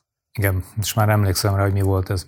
Ez nem maga a Városközpont projektet, projektet volt kapcsolatos, érintette annyiban, hogy a, a projekt gazda cég, az időközben ott tulajdonos váltás történt, és el akarták adni a céget egy, egy másik cégnek, és az adásvételhez hozzá kellett volna járulni az önkormányzatnak. Tehát abban a szerződésben, abban a úgynevezett területrendezési szerződésnek volt egy olyan pontja, hogy a, a, a, amikor tulajdonosváltás történik a cégben, akkor annak az önkormányzathoz hozzá kell járulni.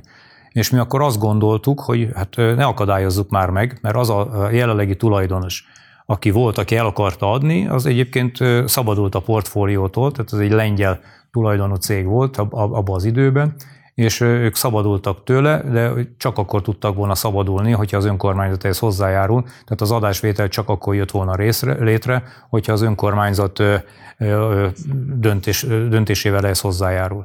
És erről Most, szó... itt ugye arról volt szó, csak hogy értsék a nézők, hogy itt volt egy nagyságrendileg félmillió eurós kötbérkövetelés, és ez az indítvány kifejezetten javasolta azt, hogy ezt a kötbért, ezt csökkentsék vagy engedjék el, és erre írta azt jogi véleményében az önkormányzat, hogy ez, ha megtörténne, akkor ez kifejezetten ö, ellentétes lenne az államháztartásról szóló törvény adott bekezdésével, Igen. mert kárt okozna az önkormányzat számára. Ez akkor lett volna igaz, hogy ezt a kötbérigényt valaha valaki bejelentette volna. De soha, soha senki nem jelentette be. Mulasztott az önkormányzat? Nem mulasztott az önkormányzat sem, tehát ez a kötbér igénynek a, a jogosultsága, így fogom, még nem állt abban a pillanatban fenn. Tehát ez, ugye ez, ez a kötbér arra vonatkozott, hogy a, az előző tulajdonos, beruházó azt vállalta, hogy x időpontig megkezdi a beruházást. Azt a plázaépítést, amit meg egyébként senki nem akart.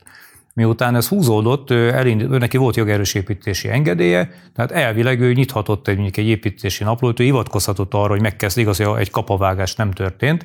Tehát az a kötbérigény nem véletlenül nem nyújtotta be az önkormányzat, mert ők vitatták volna, hogy ez jogos, jogos vagy nem jogos, hogy kinek a hibájából nem tudta megkezdeni, mert ott ment az egymásra mutogatás. Volt olyan döntés, amit a korábbi testületnek kellett volna meghozni, volt, ami a fővárostól függött, volt, ami ugye eleve a beruházásnak a létét befolyásolta az, hogy nem épült meg a metró. Ők arra hivatkoztak, hogy azért nem tudták, hát rajtuk kívülállók hogy nem épül meg a metró, amivel ők erősen számoltak akkor, amikor ezt tervezték. Tehát egy, egy jogi helyzet, egy jogi vita lett volna. Ha ez így is volt, miért volt szükség arra, hogy a képviselőtestület a ködbérenyhítést segítse? Ez nem ködbérenyhítés volt, ez, ez, ez, ne, ez nem így volt, az biztos, hogy nem igaz, mert az új szerződésbe aztán, amit végül is, végül is hozzájárult a, a testület, az új szerződésben benne volt, ugyanezzel az összeggel, az benne maradt. Benne. Nem emlékszem rá pontosan, hogy ebbe hogy szerepel, de biztos, hogy nem az volt a, a cél azzal, hogyha bármilyen kötelező, vagy bármilyen igénye lehet az önkormányzatnak, az kikerüljön belőle. Az biztos, hogy nem így volt benne. Mi Még egyszer... Karácsony Gergely vétójáról az ügyel kapcsolatban?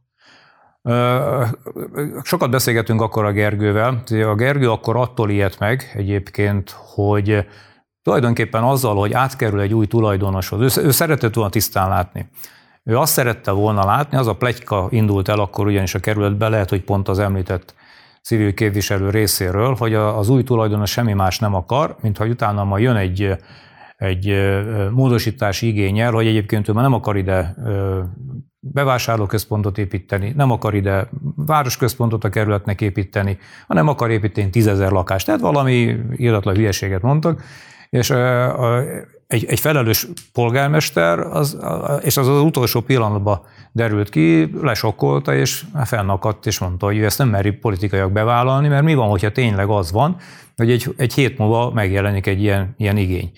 És aztán kiderült, hogy az elmúlt évek során ez kiderült, hogy erről egyáltalán nem volt szó, hisz eljutottunk odáig, amiről beszéltem, hogy az új beruházó, ahogy birtokon belülre került, ahogy meg tudta ezt a projektet venni, abszolút együttműködött az önkormányzattal azon a téren, hogy itt partner legyen abban, hogy kialakuljon egy új városközpont. Tehát azok a korábbi félelmek, amik akkor voltak, azokról kiderült, hogy ebből egy szó nem igaz, és ezek nem kell volna tartani inkumbens képviselő vagy zuglóban. És, és még egy, ne ragudjál, mert még egy mondat, hogy fontos, mert pontosan történt időközben egy szabályozás módosítás, ami pontosan ezt az összeget most kapja meg az önkormányzat, ami akkor egy bizonytalan kötbér igényként fölmerült volna, azt most egy egészen biztosan befolyó támogatásként megkapja az önkormányzat, ez egyébként 150 millió forintot jelent, amit most megkap az önkormányzat ettől a fejlesztő cégtől úgy, hogy még egy kapavágás sem történt, tehát az önkormányzat szempontjából nézve nagyon jó járt az önkormányzat, mert eddig is.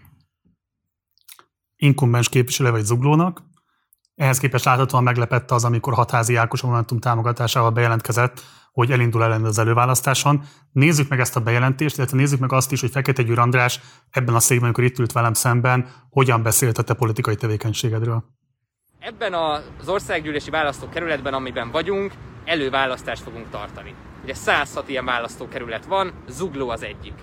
A Momentum és Hatházi Ákos közösen úgy döntött, hogy itt mi el fogunk indulni, meg fogjuk magunkat méretni, mert azt szeretnénk, hogy Zuglónak olyan átlátható, tisztességes és becsületes parlamenti képviselője legyen, mint amilyen hatházi Ákos. No hogy Mesterházi Attila a közös ellenzéki listán rajta legyen? Abszolút. Vannak még ilyen személyek, akik no számítanak a ti megítélésetek alapján? Hát én az Uglói Tóth Csabáról gondolkodom még hasonlóképpen, aki inkább csak a helyi szinten kiskirálkodik együtt a, a fideszesekkel, meg huny szemet, vagy vesz részt, és nem tudom pontosan, a, a korábbi parkolási maffia kiépítésében. Hogyha van egy új kormány, és, és felállítjuk a korrupció ellenes ügyészséget, ami az én programomnak egyik központi eleme, akkor ez az ügyészség, ez az államigazgatás és az önkormányzati igazgatás különböző szintjein fog vizsgálatokat folytatni. És ha is amennyiben Tóth Csaba Sárosnak bizonyul, a papír szintjén is, akkor Tóth Csabával szemben eljárás fog indulni, és akkor ott időközi választások kiírására is sor kerülhet. Mi gondolsz Fekete Győr András kritikájáról? Komolytalan.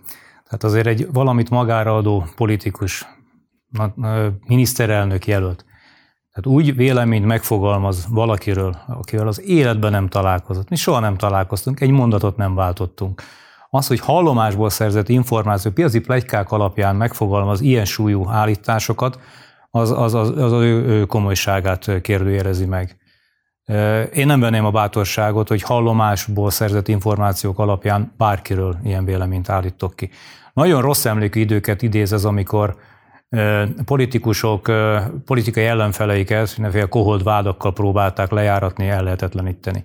Értem én a Momentumnak a célját, persze, hogy mondjuk nem tényleg felcsutom, vagy, vagy Csornán, vagy Máté Szalkán, vagy nem tudom, hol indulnak, hanem kinézik a második legerősebb baloldali körzetet, mert nagy valószínűséggel ezt, aki az előválasztást megnyeri, az megnyeri a választást is, tehát biztosra mennek. De ha komolyan gondolják azt, hogy kormányváltást akarnak az országban, akkor nem az ellenzék által korábban megnyert körzeteket kell elvenni és megnyerni. Hát van még 91 körzet az országban, ahol Fideszes képviselő van. Ha ott nem veszünk el mandátumokat, akkor itt nem lesz kormányváltás.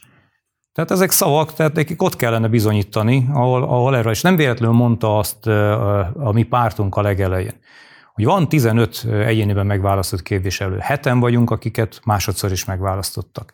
Hogy ezek a képviselők azért ott helyben már bizonyítottak. Mi, mi két nagy előválasztást nyertünk meg, ahol az emberek véleményt formáltak, tehát ne az mondja már meg, hogy mi hogy végezzük a munkánkat, aki ezt hogy helyben nem ismeri, vagy hallomásból alkot véleményt, majd megmondják az emberek. Tehát, hogyha tényleg komoly a szándék, hogy le, akarjuk, le akarják váltani ezt a rendszert, azért mondtam én el mindenhol, akkor van rá lehetőség. Én nem tudok elmenni zuglóból máshova, mert én itt dolgozok. Itt dolgoztam az elmúlt 15 évben, és ezt fogom folytatni a munkámat ezután is. Zuglóban, zuglói emberekért, amit tettem. Én nem tudok elmenni szexádra helyette, hogy majd ott megnyerjem, nem tudom, hogy mi van ott. Ismeretlen vagyok. Értem én, hogy ő eljön onnan, ahol ismerik, ahol jól ismerik, ahol elindult. Az Ákosról beszélsz csak a nézők kedvéért. Aki, a, aki jól ismeri, hát ott él, ott lakik, jól ismerik az ott élő emberek, akkor, amikor én 12%-kal nyertem az utolsó 2018-ban a választáson Zuglóban, ő ugyanannyival kapott ki a lakhelyen, ahol jól ismerik. Hát akkor világos, hogy nem akar még egyszer ott nekifutni, hanem megpróbál mondjuk egy olyan mandátumot megszerezni, ami, ami biztos. Mi gondolsz Hatházi Ákosnak arról a kritikájáról, hogy a te politikusi működésed transzparencia deficites lenne? Hát ez az ő véleménye. A, ha ő ott élne az uglóban, akkor lehet, hogy más lenne a véleménye. Ha ott élne az uglóban, és neki ott lehetne szavazni, lehetősége lenne, akkor az ő szavata, szavazata is egy. Rám azért nem egy ember szavazott 2018-ban, meg 2014-ben se. Ők biztos, hogy megalapozottan szavaztak, megalapozottan hozták meg a döntésüket, ezért tudtam ott én kétszer egyéniben nyerni. Ugye, ha végignézzük a parlamenti honlapon a felszólásaidnak a számát, akkor azt lehet látni, az első ciklusodban majdnem 300 felszólalással, benyújtott indítványjal éltél, ezek a benyújtott indítványok ezek folyamatosan csökkennek. A 2018-tól kezdődött ciklusban most nagyjából 100 körüli számmal bír, a felszólásaidnak a száma ugyanakkor még drasztikusabban csökkent. 2010 és 14 között 126-szor szólaltál föl, 11 és 18 között 38-szor, és 18 óta mindössze 18-szor. Ugye volt egy olyan cikk is, ami kifejezetten azt állította róla, hogy az egyik legpasszívabb képviselője vagy az országgyűlésnek. Mi megtudható be az, hogy csökken az aktivitásod az országgyűlésben? Hát ami ugye nem igaz, hogy a legpasszívabb, a legpasszívabbakat tudjuk, hogy kicsodák, de egyébként, hogyha már itt a, a kihívónál tartunk, ő be se jár a parlamentbe, tehát nem tudom, hogy akkor mi, mi szükség van arra, hogy képviselő legyen, mert ő egyáltalán nem jár be és nem szólal fel. Az, hogy csökken a ottani felszólások száma, azt mutatja, hogy egyébként meg az uglai ténykedésre helyeztük át a hangsúlyt jobban. Tehát a, a, mint egyéni képviselő sokkal inkább érzem a, a, az ottani problémákra ö, ö, szükséges időt, Úgyhogy sokkal több időt töltök értelemszerűen ott a helybe, és sokkal több idővel, időt töltünk a helyi problémák kezelésével, megoldásával, javaslatainkkal, és hát sokkal több időt töltünk egyébként azzal a tevékenységgel, ami mondjuk az utóbbi időben az emberek számára fontos lett, karitatív tevékenység, segítségnyújtás, ott De te is azt mondod, hogy igazából te sem feltétlenül a parlamenti munkára helyezed a hangsúlyt, amit ugye kritizáltál hatházi Ákos esetében. Én nem azt kritizáltam az ő esetében, én csak mondtam, hogy egyébként olyan kritizál, aki be se jár.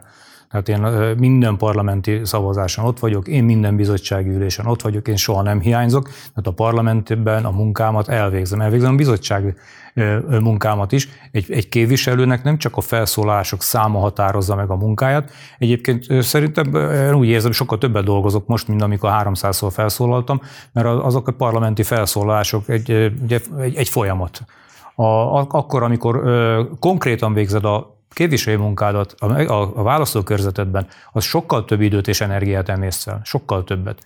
Most a, a pandémiás időszakban nehezebb tartani az emberekkel a személyes kapcsolatot, ezért aztán nekem sokkal több időt, energiámat viszi el, hogy ilyen kicsoportos találkozók vannak. Mi korábban meg tudtuk azt tenni, hogy mondjuk elmentem egy társasági közgyűlésre, és ugye az ugló azért társaságok hazáját, rengeteg, mindenki társasházban él, és több száz társasági közgyűlésen vettem részt, mert ott találkozol igazából a, a, a lakók szükebb környezetben élt problémáival. Meghívtak, elmentem, elbeszélgettünk, fölmerült problémákat megoldottuk, ha kellett, ha olyan volt, hogy esetleg azt láttuk, hogy valami törvénymódosítás is van szükség, akkor akár még azon a szinten is megpróbáltuk. Jelenleg ezt nem tudjuk megtenni.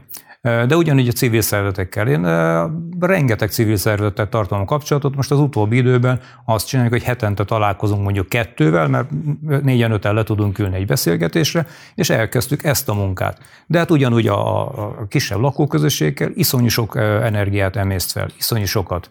Tisztességtelenek tartott hatházi Ákos kritikáját, amit megfogalmazott veled szemben? Melyiket? azt, hogy transzparencia hiányos lenni, hogy te neked magadnak mindenféle korrupciós események hát vagy cselekmények tabadnának a nevedhez. Teljesen megalapozatlan. Hát ugye ő hallotta valakitől a valamit. Hát komolytalan az, amikor valaki hall valamit valakitől, és határozókos a másik egyébként a, a, a Momentum elnöke mellett, akivel én soha nem beszéltem. Soha nem köszönt még nekem, nem jött oda, nem beszélgettünk semmiről. Hát én nem is értem, hogy hogy alakít ki véleményt rólam. Én az ő ténykedését nem véleményezem, mert nem ismerem. Hallomásból pedig nem akarok véleményt megfogalmazni senkiről. Ugye februárban jelentette be a hatházi Ákos az indulását, és a rákövetkező napon Ludas Fideszes polgármestere föltöltött egy videót, amit te rögtön meg is osztottál. Nézzük meg most gyorsan ezt a videót. Nem értem hogy önnek van egy benyújtott vagyonnyilatkozata, amiből igazából nem derül ki, hogy önnek mennyi a vagyona, amiből nem derül ki azt, hogy önnek van a lakásán bejegyezve egy alapítvány, viszont azt nem látjuk, hogy hogyan költi az innen ide befolyó összegeket, ha vesz egy liter tejet, azt az alapítványjára számolja-e, vagy hogy ezeket a feljelentéseit, amikkel minket bombáz, ezt az alapítványos nyomtatón nyomtatja-e ki, esetleg nem, illetve hogy azok a büntetések, amiket így, így összetarhál, hogy ezek egy részét látjuk, hova költött, a másik részét nem igazán látjuk. Ugye ezek a büntetések, amikor például a parlamentben ugye a lónak a bizonyos pont-pont-pont, illetve bízunk benne, hogy azért a megmaradt feléből, ennek az összeszedett összegből azért lesz alkalom a képviselő úrnak az oknistokkolásra, vagy egy új zoknira, mert hát mi nem szeretnénk, hogyha a legközelebbi tévéostrom esetén egy egész ország ismét röhögne Szerintem ez egy tisztességes kritikája hatházi Ákos képviselői tevékenységének? Ezt a videót én most néztem először veled együtt végig. Én nem, nem láttam a tartalmát akkor. Én egy valamire szerettem. Megosztottál úgy egy videót, hogy nem nézted meg előtte? A címét olvastam csak el. Nem érdekelt a tartalma. Ennek egy üzenete volt. Egy üzenetet szántam ezzel elküldeni neki, hogy ott induljon és ott foglalkozon ügyekkel, ahol egyébként ott van és föltár ügyeket. Mert az a munka, én nem ismerem a tartalmát, én olvasom, hogy mennyi mindennel foglalkozik, annak van értelme. Tehát az, hogy ő azt mondja, hogy zuglóban van korrupció, azt nem tudom értelmezni. Mert konkrét dolgot még nem mondott. Az, hogy elmegy... Bocsáss meg, bocsáss meg Csaba, tehát most azt mondod, hogy Hatházi Ákos megalapozatlan kritikákat fogalmaznak veled szemben, jól mondom.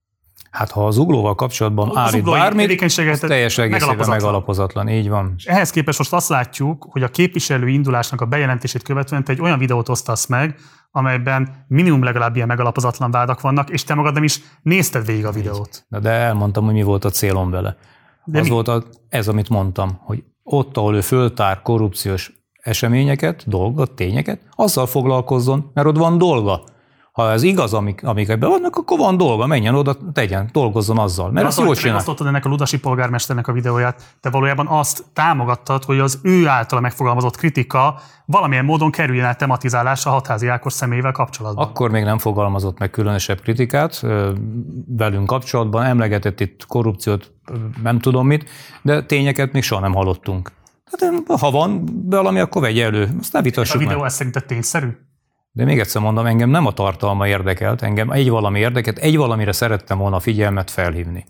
Hogyha ő dolgozik valahol és feltár bármit valahol, mert utána aztán elolvastam persze, hogy ez arról szólt, hogy nem tudom, mi történt ott az önkormányzat területén, és ő ezért ment oda valami bódi ügyet tártott fel, hogy sokba került, nem került, nem tudom, mi volt konkrétan.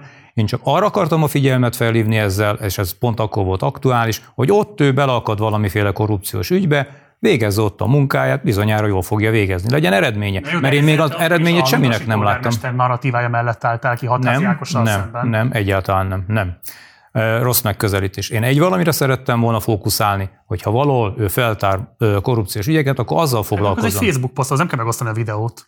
Igen, de akkor volt a bejelentés. Akkor volt a bejelentés, és én ezzel próbáltam a figyelmet felkelteni arra, végez, egy Fideszes polgármester, És és mit ír- lejárató videóját osztod és meg. mit írtam oda, mit írtam oda Most videóhoz? elmondtál. Nem, a videóhoz mit írtam oda?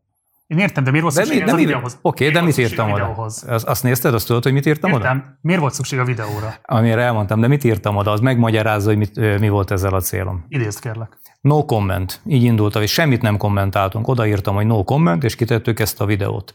És vártuk a reakciót, és a reakció pontosan azt váltotta ki azt a reakciót, amire, ami, amire én ezt kitettem. Fölhívtam a figyelmet arra, hogy végezze a korrupciós munkáját, nagyon jól végzi. Ha van eredménye, majd meglátjuk. commentnek szerinted ez a konnotációja? Én nem kommentáltam.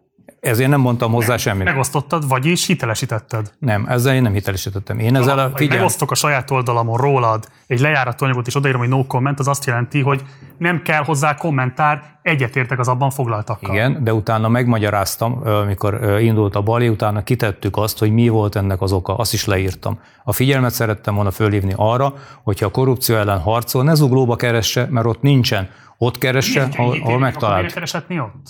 Demokratikus joga. Keresheti, de ott nincsen. Mert, mert nem rakott föl semmilyen zuglói korrupciós ügyet, azóta se foglalkozik, azóta se hallottál te egyetlen egy megnyilatkozásában arról, hogy zuglói korrupciós ügyről beszélne. Tehát az, hogy csúsztatunk, ködösítünk, alaptanul vádaskodunk, sejtetünk, és ebből aztán lesz egy ilyen politikai balhé, az, az nem a mi világom, nem az én világom, ez az ő világa. Ha konkrétumot mondott volna az elmúlt időben egyet is, hogy azért jövök zuglóba, mert nem tudom, mit vittek el, akkor arról tudnánk beszélni. De nem látsz konkrétumot, csak a sejtetés, csúsztatás, ködösítés van. És az emberek fejébe kialakul egy kép. Azt mondják, hogy hát ezt annyiszor mondta. Hát lehet, hogy tényleg van valami. Aztán mire megmagyarázzuk, hogy tényleg nincsen, addigra elment az időm. Nem cáfolva, vagy nem vitazva ennek az esetleges igazságát, de azzal, hogy te magad is ilyen eszközökhöz fordulsz, Például? nem azt követed el a hatházi Ákossal szemben, Mivel vádoltam? az ő részéről Mivel vádoltam meg? Milyen eszközökhöz fordultam én?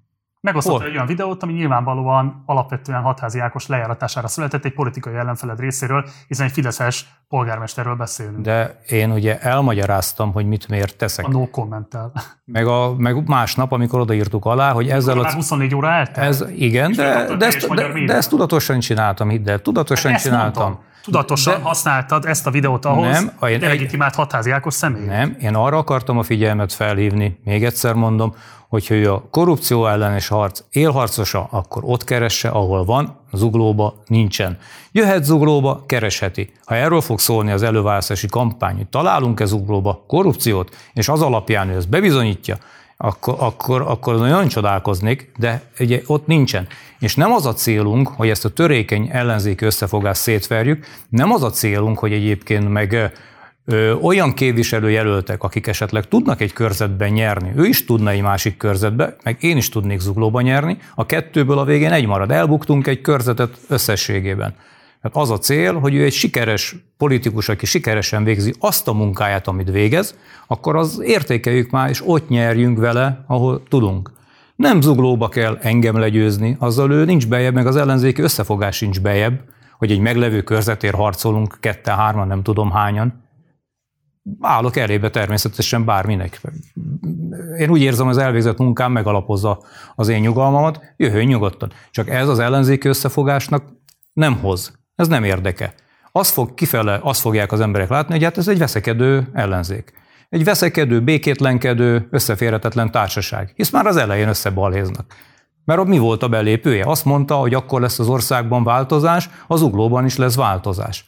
Mit kell változtatni zuglóban jelenleg? Hát változtattunk, 14-be leváltottuk a Fideszt, nincsen Fidesz. Könnyű oda jönni most nyerni, nincsen el, a Fidesz nem létezik zuglóban, nem hallasz róluk, nincs hangjuk. Tehát az a munka, amit végeztünk, az az embereket meggyőzte arról, hogy zuglóba nem a Fidesz kell támogatni, hanem a baloldalt kell támogatni. Csaba, forduljunk rá ezekre a korrupciós vádakra, mert szeretném, hogyha ezekre kimérítően tudnál választ adni. Ugye a parlament honlapján elérhetőek a különböző vagyonnyilatkozataid.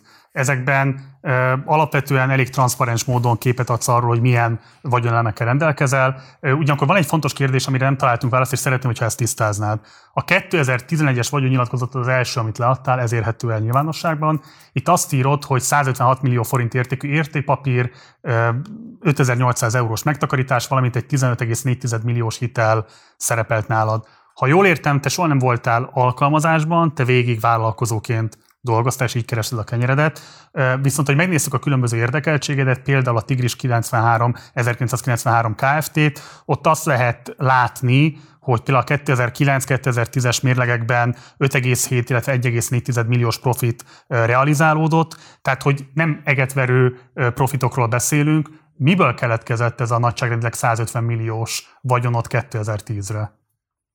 Hát a, amikor képviselő lettem, akkor ugye az volt a baj, hogy én más képviselőkkel ellentétben ugye teljes vagyonomat bevallom, bevallottam. Akkor azért jelentek meg az újságcikkek, hogy talán a második vagy a harmadik legvagyonosabb képviselőként ültem be a parlamentbe. Ha valaki azóta nyomon követi az én vagyonbevallásomat, azt látja, teljesen transzparens.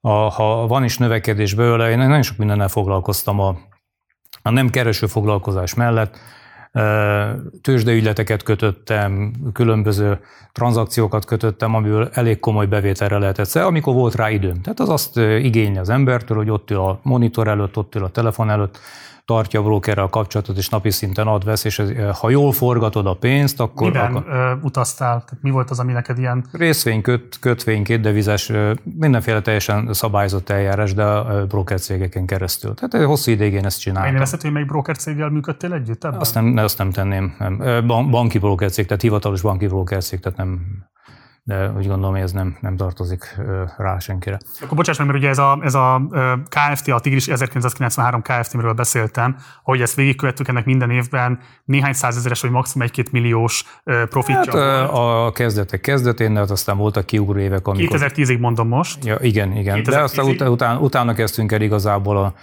ingatlan ügyetekkel foglalkozni. És én időszakról beszélek, én csak azt akarom megtudni, 2010-ig meg tudod mondani, hogy nagyságrendileg milyen elemekből állt össze ez a 150 milliós vagyon, amivel akkor rendelkeztél? Mert a cégpapírok alapján nem lehet látni. Hát a, ami a vagyonnyilatkozatban benne volt, hát az meglévő banki pénzek voltak, tehát az nem ben beírt összegek voltak, tehát ezek olyan pénzek voltak, amik bankszámlákon megtalálható Persze, világos, voltak. csak hogy hogyan keletkezett. Hát azért elég sokat dolgoztunk előtte, nagyon sok, több cégem is volt még azt megelőzően, és hát ingatlanokat értékesítettünk, adtunk, vettünk. Tehát azért nekem nagyon sok ingatlanom volt, és az ingatlan értékesítésben hát, hogy volt egy időszak, amikor a, a, a árrobanásból adódóan, hogyha megvettél egy ingatlan, vagy építettél egy ingatlant, és azt eladtad, akkor azért elég komoly profitot, hasznot tudtál rajta realizálni. Ezt ingatlan hasznosításból realizáltad? Hát kifejező, így van, természetesen, természetesen ami, ami a saját bevétel, mert nem a cég. A cég az egy teljesen más történet. Tehát ami az én nevemem levő ingatlanok voltak, amit előtte vettem, eladtam, azokból adódott természetesen 2010 előtt a növekmény. 2010 óta teljesen transzparensen követhető, hogy, hogy mi van ott. Ugye a korrupciós cselekmények mellett egy másik vissza Bocsáss meg még egy, tehát 2010 előtt ugye az egy teljesen más világ volt, tehát neki, én nem voltam semmilyen, se önkormányzati képviselő, se országosi képviselő.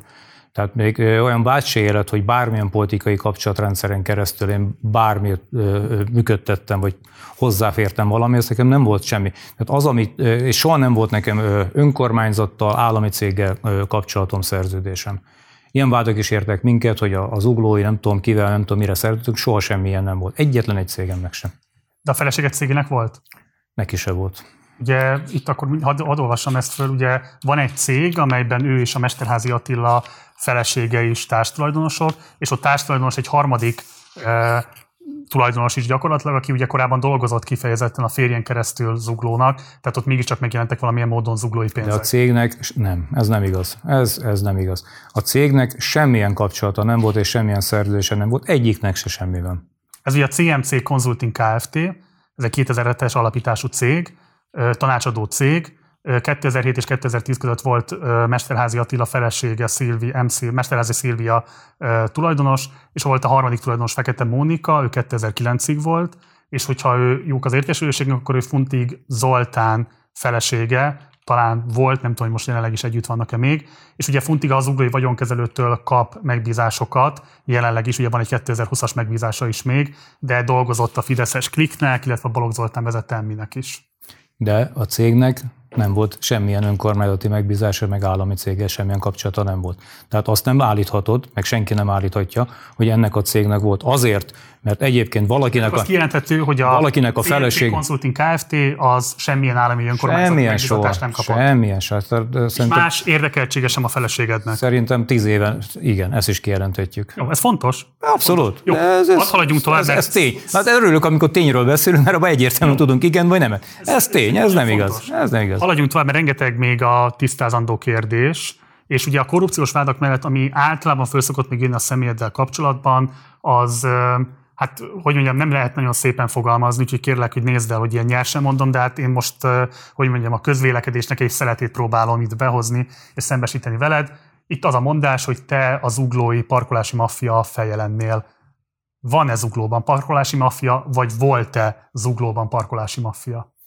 Hát ugye mindig az a kérdés ilyenkor egy állítás, hogy ki állítja. A, a, a, a civil állítja, akit ott bejegyez, akkor tudjuk, hogy miért állítja. Mert érdeksérelem volt, és próbálja a másikat lejáratni. De hogy konkrétan a kérdésre válaszoljunk, nem volt, nem is lesz, és soha nem is volt. Az a parkolási rendszer, ami zuglóban működik, a legtranszparensebb és a legátláthatóbb. És e, ugye az, hogy az uglóiról beszélünk, annak az az oka, hogy valakinek az volt az érdeke, hogy erről beszéljünk. Ugyanez a parkolási rendszer működik egy csomó kerületben. És ott is számos kritikát vetnek föl velük szemben. Ugyanez a, parko, ez a, ez a parkolási... Másik kerületben, korábban a 9. kerületben hosszá lehetne még sorolni. Ott nem ugyanez működik, mint ami az uglói, amiket most mondtál.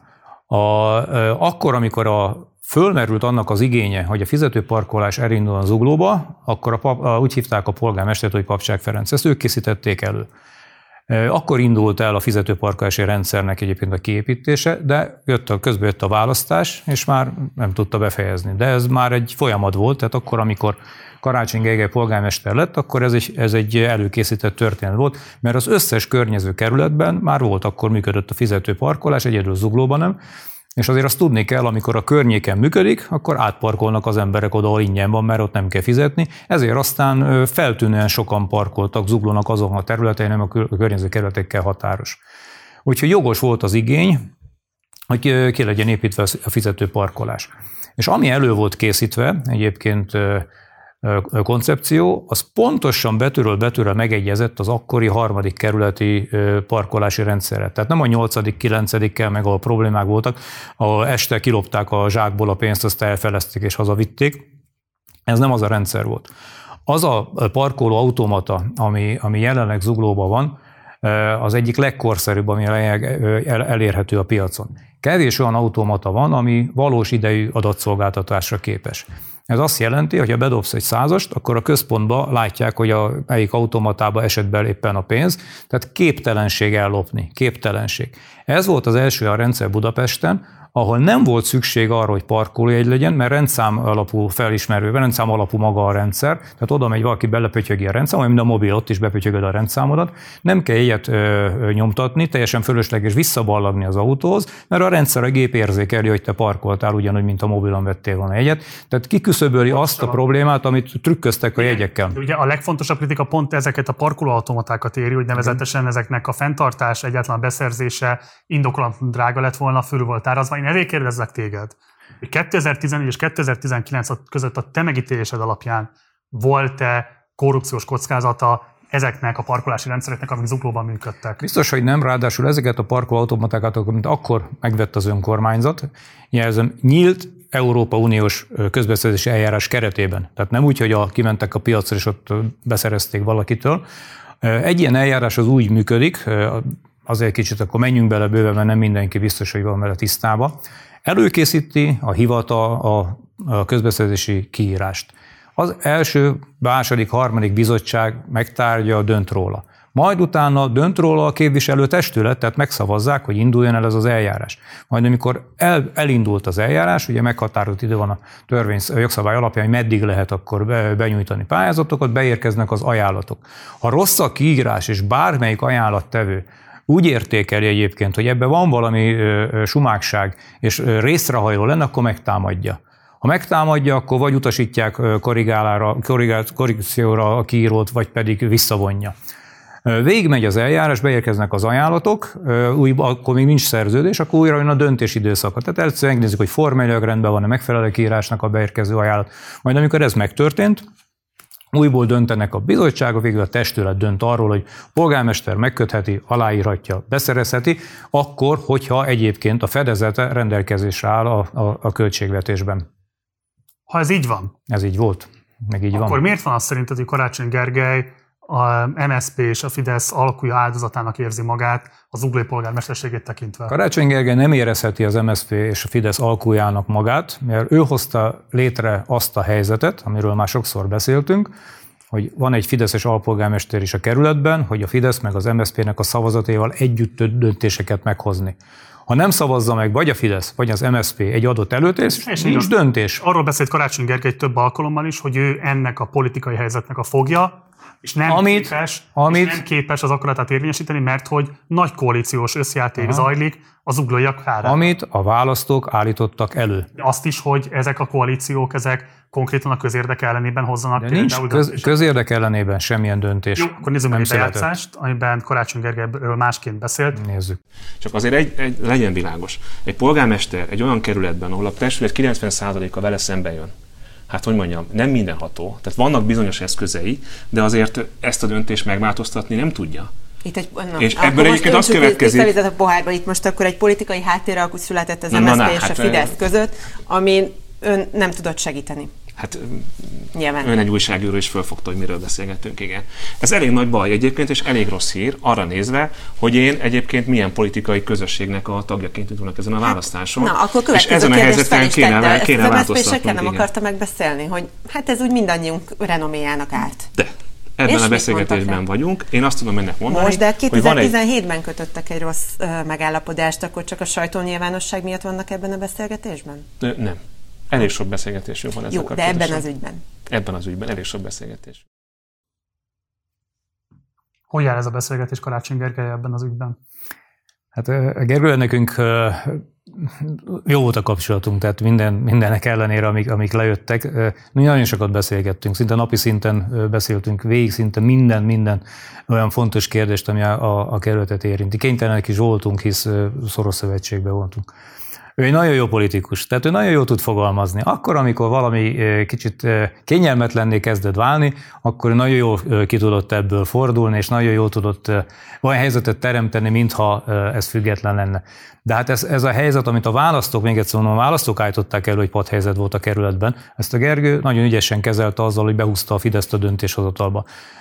Utána arra hivatkozni, hogy ebbe a döntéshozatalba a Fidesz meg az MSZP együtt vesz részt, hát ezt ő idézte elő, másképp egy működésképtelen. Tehát ez egy, ez egy nagyon fura, nagyon fura helyzet. Vagy szerintem két dolog mosódik. Erről beszélt ő. Az, hogy együtt kell működni a Fideszes és MSZP-s képviselőknek, az teljesen értető, igen, erről beszéltél te is, erről beszélt Karácsony Gergely is, hogy van egy választói akarat, ami leképződik a képviselőtestület összetételében. Igen. Teljesen oké. Okay.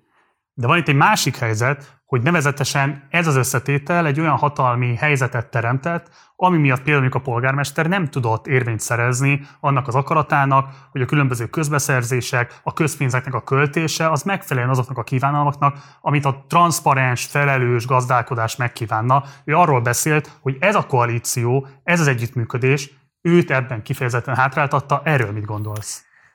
Szóval akkor, amikor ezek az eljárások elindultak, akkor ugye nem volt vele neki se gondja, mert szakmailag megalapozott döntések voltak. Ez a 2017-es döntés is? Amikor elindult, hát elmondtam az előkészítés menetét. Hát a hivatal készíti elő. Ki van a hivatal? Polgármester. Hivatal készítette elő, mikor elkészül az előterjesztés, akkor kerülhet a képviselők elé, akkor kerül a testület elé. Tehát ez addig mind hivatali munka, tehát nem lehet senkire mutogatni, az ott elkészül a hivatalba. Előállítják, elkészítik, beteszik, döntés születik róla, az indításokról minden esetben egy egyhangú döntés született, mert mindenki tudta, hogy azt el kell indítani. Aztán menet közben valaki csinált ebből egy politikai balhét. Vagy, a, vagy az álcivil, vagy bárki, és fölhívták a figyelmet az ügyre. Akkor egy, egy politikus vagy így viselkedik, vagy úgy, vagy nem, akar, nem foglalkozik vele, mert érzi, hogy egyébként ez egy, egy olyan balhé, egy műbalhé, amit fölkorbácsoltak, vagy megpróbál valahogy ebből háttérbe jönni. Gergely nagyon jó politikus. Ő a, a politikai jövőjét tartja mindig szem előtt, és lehet, hogy ebből most úgy gondolta, hogy jobb, ha kihúzza magát, mert ha ne talántán ebből balhé lesz, akkor neki... Miért ebből, tehát, hogy miért volt ebből balhé, hogyha azt mondod, hogy közben meg transzparens és jó üzletet kötött? Azért, azért lehet belőle balhé, azért lehet belőle balhé, amit az előbb mondtam, hogy Csak van. azért, mert Várnai László Igen. a habot körülötte? Így. Elég... Szerinted elégséges lett volna Igen, ez? sajnos azt mutatja a kerületi példa, hogy az összes olyan kerületi botrány, ha megnézed, az mind Várni tollából indult el, kivétel nélkül. Tehát a teljes magyar sajtó Átveszi. Hát, hogy hát a... a 444 egész dokumentumfilmet szánt az uglói és az egyéb 9. kerületi parkolási helyzetnek. Ez még díjat is kapott, rengeteg számos uh, sajtószakmai díjat. Te azt mondod, hogy ezek az emberek mind-mind meglettek vezetve Várnai László Nem, én nem ezt mondtam neked. Én azt mondtam, hogy ügyeket lehet fölkorbácsolni indulatokat, teljesen alaptalanul, ezt ő megteszi. A, a, a média, a sajtó, az nem a, nem, nem a pozitív hírre ugrik, Nekik nem az a hír, hogy mi olyan szociális rendetet fogadtunk el, amivel segítünk a szegényeknek, a egyebeknek. Arról is beszámoltak egy Ritkán, parkolás, kicsi, a az ennyi, a parkolás ennyi. Akkor, amikor botrány lett a parkolásból, nem az uglói parkolás miatt lett botrány, ez emlékezzünk rá, hanem az általad is említett más kerületekben tapasztalható ügyekből.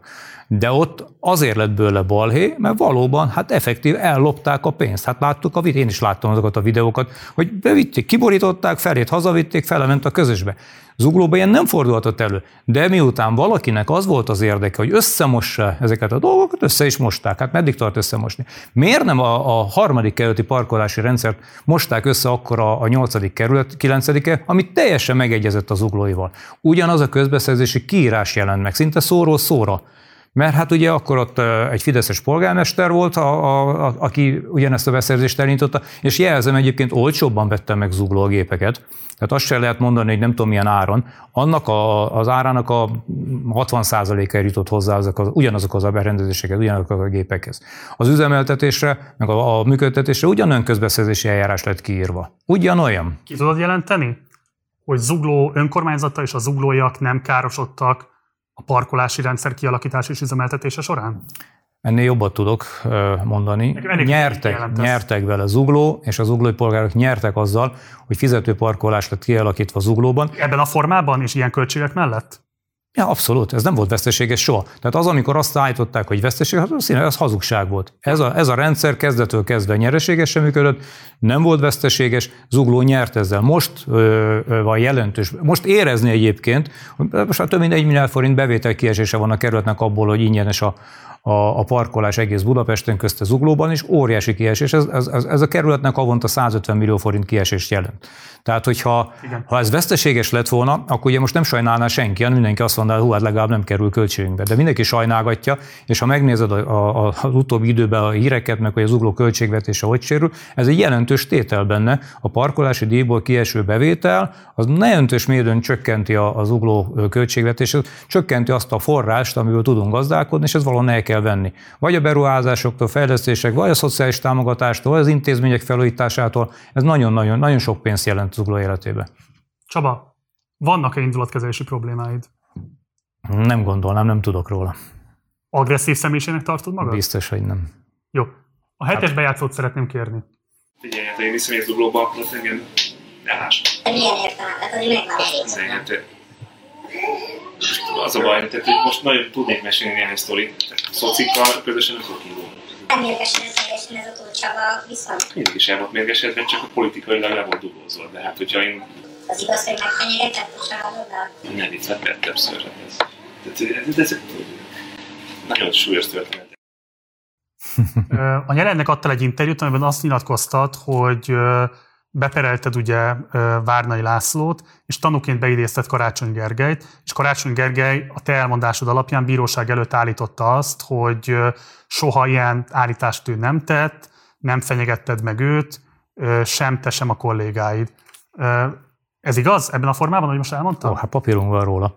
Bíróság előtt tett tanúvallomása van Karácsony Gergelynek. Ezek... Azt mondta, hogy ő ilyen állítást, vagy te ilyen állítást soha nem tettél meg? Így van. Hát ugye, sőt, ez emiatt a általa összevágott videónak, vagy hangfelvételnek, vagy hangfelvétel volt. Általa?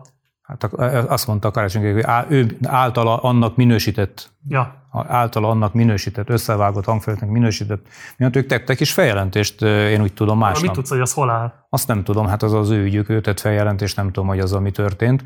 Az viszont tudom, hogy abba, ahogy össze lett ez vágva, arra elmondta egyértelműen a Gergő. Már egyébként másnap elmondta tévébe, médiafelületeken, hogy ez, ez hazugság, szemeszett hazugság, ő ilyeneket nem.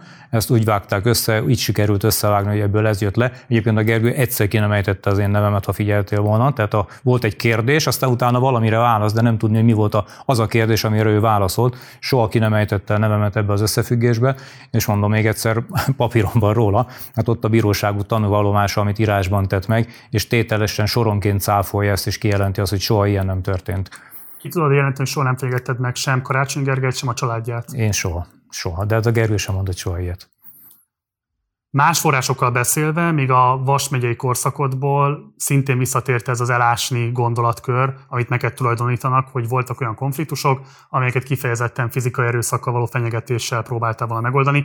Ki tudod jelenteni, hogy a politikusi pályafutásod során soha senkivel szemben nem érvényesítettél sem fizikai erőszakot, sem semmilyen fenyegetést? Hát nézzél már rám, hát úgy nézek ki, mindenki fizikai fenyegetne bárkit, és soha ilyen nem volt. Egyébként ez az elásni ö, ö, szöveg, ez a, pontosan a Várnaitól származik, aki, aki előtte ez soha nem merült fel. Ezt ő, ő kezdte el pörgetni a médiába, hogy valószínűleg egy volt képviselőtárs, aki eltűnt, na biztos, hogy elásták. Tehát a, ez az elásás, ez tőle származik szintén.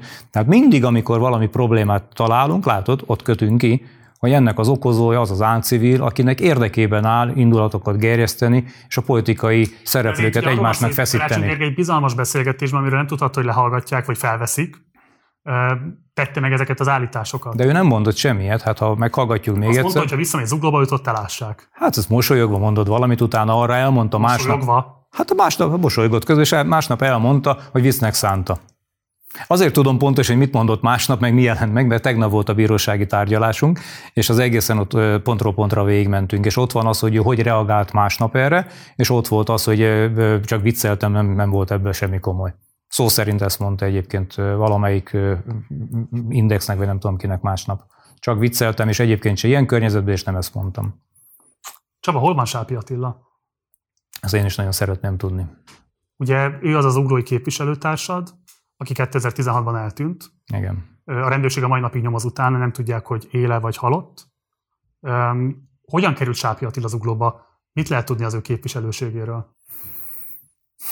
Hát nagyon sokan úgy kerültek oda, hogy nem tudjuk, volt egy közösség, és egyszer csak megjelentek egy, egy, egy utcai kitelepülésen, egy aláírásgyűjtésen, egy tüntetésen, megkerestek minket, odajöttek a pulthoz, beszélgettünk, megkérdezték, hogy legközelebb lesz-e valami rendezvény, szívesen jönnének, és hát valamelyik ilyen alkalommal került oda, és egyre többször jött, amikor kialakul egy kör, aki hívja a másikat, mi mindig fokozott hangsúlyt fektettünk az utcai jelenlétre.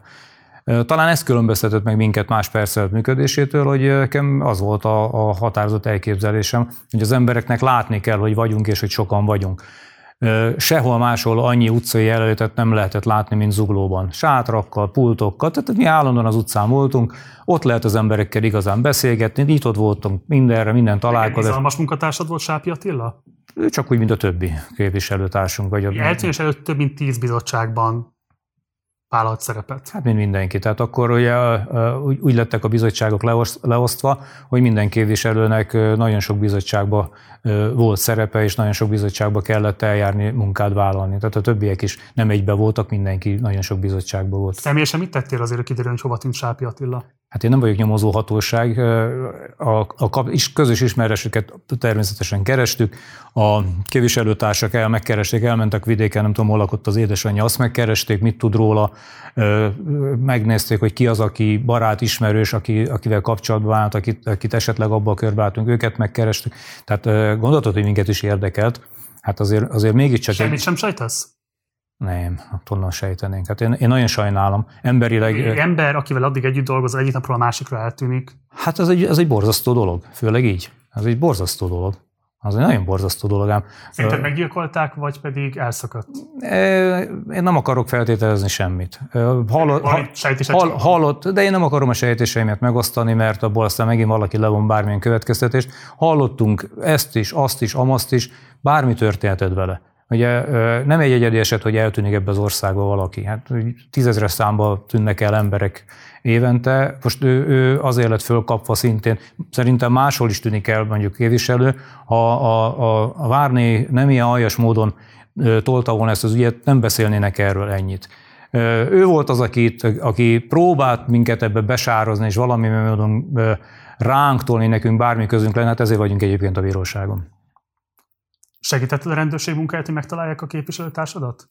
Hát a rendőrség engem soha nem keresett. Nem keresett egyszer sem? Soha. Ez ügyben engem nem kerestek.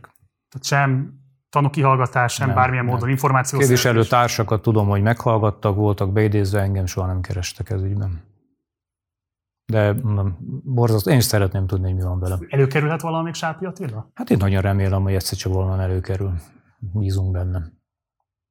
Csaba, ez egy olyan interjú, ahol teljes nincsággal beszélünk a legfontosabb konfliktusokról, és nyilvánvalóan tisztában vagy vele, hogy az ellenzék nyilvánosságban veled szemben van egy elég erőteljes legenda, Sápi Attila eltűnését illetően, ezért én most meg fogom kérdezni tőled, és szeretném, hogy egyértelműen válaszolnál. Akár Sápi Attila, akár más személy vonatkozásában gyilkosságra utasítás, vagy te magad tevőleges cselekedetet végeztél-e valaha életedben? Ezt most komolyan kérdezed? De most tényleg. Hát hogyan lehet ilyet kérdezni tőlem? Hát soha az életben meg nem fordulna fejembe. Hát ez, ez, ez bán... Nem találkoztál már ezzel a váddal, ez, és ez, ez bántó, nem, nem, nem, nem, ilyen, ilyen, nem. Kinyilvánítsd a véleményed. Ilyen, ilyen véleménye nem találkoztam. Az, hogy, Egyáltalán nem hallottad Az, hogy a, a, a álcivil várnai miket sejtett, és az, azzal találkoztam, de emberek ilyet nem fogalmaztak. Én nem, nem is vennék a, nem, hallottam, ez nem is venn, hát de, de akkor álljon elém, azt mondja a szemembe, akinek ez a véleménye. Ártársaitól sem találkoztál ezzel? Soha, soha, nem, nem vicceljém, nem. De akkor miért van az, hogy mindenhol ez köszön vissza szerinted? Hát én nem tudom, hogy miért, miért van az, hogy hol az a mindenhol. Én egy forrást... Zuglói pártársaitól is hallottuk ezt? Én, egy forrást... és forrásoktól is hallottuk ezt. Szerinted mi lehet az oka annak, hogy ez a nyilvánvalóan rendkívül súlyos vád? Tehát ő magában már ennek a megkérdezése is. Hát ezért kérdeztem, hogy ezt most te komolyan, még a kérdés is... És ezért akarom megkérdezni tőled, hogy miért alakulhat ki valakiről, aki következetesen tagadja ennek a megtörténtét, egy ilyen súlyos vád pusztán csak Várnai László tevékenysége Pontosan, igen. Van egy rossz indulatú, összeférhetetlen ember, aki, aki most nem túlzás, de gyűlöl engem, emberek gyűlöl. Hát látom a szemén, meglát, na ő aztán lehet, hogyha megtenné, megtenné velem. Zsigerből gyűlöl. Olyan gondolod Várnai László? Várnairól bármit kinézek, tehát ő belőle kinézek bármit. Tehát Gyilkos ő... indulatot veled szemben? Hát nézzél szemébe. Hát én tegnap láttam, ott ült velem szemben a bíróságon. Hát ahogy, ahogy ő rám néz, ilyen e, embertől még ilyen gyűlölet nem sugárzott fele, mint ahogy ő. Nem tudom, mi váltott ez ki, mi az oka ennek, de, de borzasztó módon gyűlölet. Hát akármikor megszólal, hát más se látsz, csak sugárzik belőle a gyűlölet. Most egy ilyen ember persze, hogy próbálja a, a, a politikai vetétását idézőjelben, sose voltunk vetétások, de ő annak tekint engem, lejáratni bármivel. És hát megvan az eredménye, hisz ez a vélemény alakult ki róla. Miatta. Ezért vagyunk a bíróságon. Tehát én ezt nem hagytam, én följelentettem. És most ez egy büntető, egy rágalmazás, egy pontosan ez ügyben, mert ez, ezzel, ezzel vádva, ez egy gyanúsítgat. Ez sejteti. Jó. És mindenkit föl fogok jelenteni, teszem hozzá. Akitől ezt hallom, ugyanúgy föl fogom jelenteni. Ugyanúgy, mert, mert ilyen, ilyennel nem lehet egy embert gyanúsítani, vádolni. Még kérdés szintjén se kell, hogy megfogalmazódjon. Nem lehet, nem szabad. És üzen mindenkinek, hogy szóval ilyennek kell. A politika sok minden, egy politikusnak valóban sok mindent el kell tűrni. Én úgy gondolom, hogy átlag fölött tűrök. Nem szoktam én kötekedni, veszekedni senkivel, lenyelem, nem foglalkozok vele. De van egy szint, ami fölött már nem kell elviselni, meg eltűrni. Az emberi méltóságomat azt nem hagyom, hogy gyalázzák, és ö, ö, olyanokkal vádoljanak, ami egyébként egy, mélységesen elítélendő. Megírtam a felháborodottságodat, és szerintem ezzel együtt fontos volt ezt megkérdezni, mert szerintem ez a te személyedet alapvetően illető vád visszavisszatérően nem csak a félnyilvánosságban, hanem más helyeken is, és szerintem fontos, hogy erre egyértelműen tudtál most választ adni. Csaba, előválasztások lesznek, nem csak zuglóban, hanem országosan is. Miért szavazzanak rád az uglóiak? Miért vagy te a megfelelő képviselők a következő négy évben? Ez, egy, ez már egy szimpatikusabb kérdés, mint ami, ami az előbb volt. Én úgy gondolom, az uglói embereknek külön nekem nem kell elmagyarázni, hogyha most kellene elmagyarázni, hogy miért szavazzanak rám, és mit tettem én az elmúlt időben, akkor nagy baj lenne. Tehát az uglói emberek, akik ismernek, akik engem, mint Tóth Csabát ismernek, a személyemet ismerik, azok tudják, hogy én milyen ember vagyok. Tudják, hogy hozzám mindig lehet fordulni. Nekem az a legfontosabb, hogy az ott élő emberek problémáit valamilyen módon megoldjam, segítsek nekik, segítséget nyújtsak azoknak, akik hátrányos helyzetbe kerülnek, segítséget nyújtsak, akik valamilyen probléma következtében olyan hely, élethelyzet áll elő, amit ő maga nem tud megoldani. Nekem erről szólott a helyi politika. Ki lesz az ellenzék miniszterelnök jelöltje szerinted? Karácsony Gergely. Még be az indulását? Akkor is ő lesz. Be fogja jelenteni? Hát nagyon remélem, igen. És Jakab Péter menetelése mellett szerinted reális, hogy ő meg tudja nyerni most ezt az előválasztást? Abszolút, ebben teljesen biztos vagyok. Ha Jakab Péter nyerni az előválasztást, most csak egy ilyen feltételezés, az eredményezhetni azt, hogy az MSZP azt mondja, hogy akkor kiszáll a közös összefogásból? Biztos, hogy nem. Tehát bárki nyeri meg az előválasztást, az MSZP mögötte fog állni. Az egészen biztosan így van. Az uglóban mégsem sikerül nyerni. Ugye most mondta, volt a mediánnak egy kutatása, ami Hatházi Ákost magasabbra tagsálta, mint téged. Ha nyer Hatházi Ákos zuglóban, tételezzük csak föl, a helyi MSZP, meg te vagy az elnöke, segíteni fogja az ő kampányát? Nézd, ha most a közönkutatásokat nézzük, akkor én nem ülnék most itt. 2014-ben és 2018-ban is a, a, a közénkutatás alapján az ellenfelemnek kellett volna nyerni. Egy közéleménykutatás egy adott pillanat felvétele, messze van még a, a, a választás. Nem tudni, hogy milyen volt a mintavétel. Én is olvastam, láttam, azt láttam, hogy nagyon nagy volt azoknak a, a része, akik nem válaszoltak, vagy nem mondtak rá semmit, vagy nem tudják, 60-70 százalék. Tehát elég alacsony az, akik, akik ebbe véleményt formáltak. Én ezt nem tekintem ilyen tekintetben semminek, hisz mondom, ez egy pillanatfelvétel jelen állapot szerint. Ilyet már többször átéltem.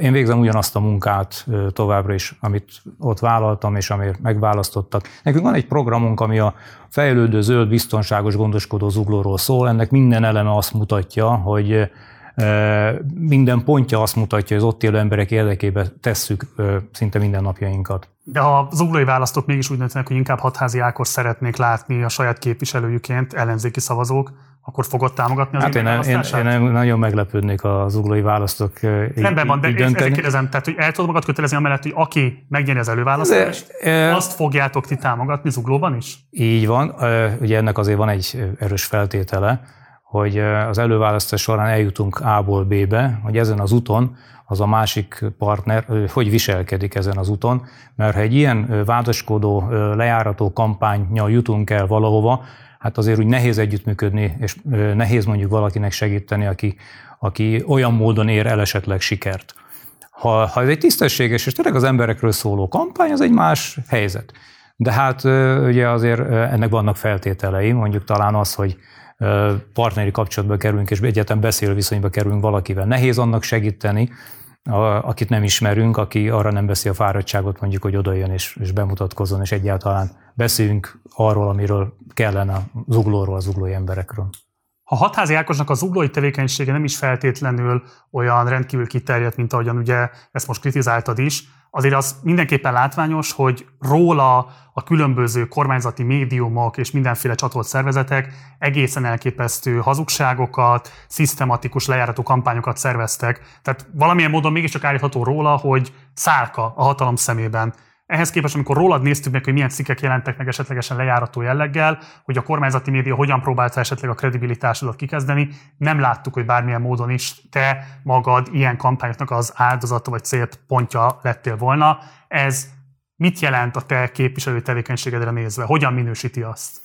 Hát nem is voltam nyolc évig Fideszes önkormányzati képviselő, nem is árultam el azt a közeget, ahonnan a politikai pályafutásom elindult. Ezt pusztán csak ennek szól szerinted hatházi esetében? Kérdezted, hogy mik lehetnek. Én szerintem ez egy, ez egy nyomós érv, tehát akkor, amikor valaki egy politikai közösség tagja részese, és bármilyen okból ilyen módon távozik, és azt ők árulásnak érlik meg, mert hát ugye ami ott történt azért az, az minősít mondjuk egy embert, egy, egy baráti vagy politikai közösség belső beszélgetését, mint például, amit itt ugye a Karácsony Gergelynek is az előbb bejátszottál. Tehát... most arról beszélsz, amikor a Szexárdi igen. trafik koncesziók szétosztással kapcsolatban megosztotta a hatházi Ákos ezt a felvételt, igen. ami egyébként kirobbantotta részben a trafik mutyit. Igen. Részben ugye neked is eladta a lehetőséget, hogy ezt nem, nem, ez adta, nem ez adta, én nem ilyen szempontból nézem ezt, én azt a szempont, olyan szempontból nézem, hogy egy közösségben valaki erre vetemedik, tehát ő elárulja azt a kört, akinek egyébként minden köszönhetett addig. De bocsáss meg, itt azért mégiscsak arról van szó, Hatházi Ákos nyilván azért tett ezt, mert azt gondolt, hogy a közérdeknek meg azt felel meg, hogyha nem elhallgatja a korrupciót, hanem napvilágra hozza. Feltételezés nem tudhatod, hogy mi volt az igazi oka. Mondanak mást is. Má, én nem tételezek semmit, én nem voltam ott, én még a tények én alapján. Azt neki tiszta én, én, én, én, én, ugye mondtam, hogy én, én egy mérnök vagyok, én, én a tényekből meg a valóságból építkezek nem a hallomásokból. Biztos, hogy ott lehetett valami sanda szándék, nem tudom, én azért nem, azok, amiket én hallottam ezzel kapcsolatban, most azért nem mondom, mert hallottam, és ugye pont azt mondtam az előbb, meg többször, hogy az, az, ha hall valamit az ember, abból ne építsen tényeket. Én a tényeket nem láttam, elvileg vannak, amik alátámasztják, hogy nem az volt, majd ha látom, akkor el tudom neked mondani, hogy bizony, az nem úgy volt. Biztos, hogy volt valami más szándék, ami miatt ez kirobbant. Mindig van érdeksérem, mindig oda jutunk ki, politikán belül, közösségen belül sérülnek érdekek, ott is biztos sérült valami érdek, de akkor se csinálnám soha azt, hogy azokat a pártársimet ilyen helyzetbe soha nem hoznám.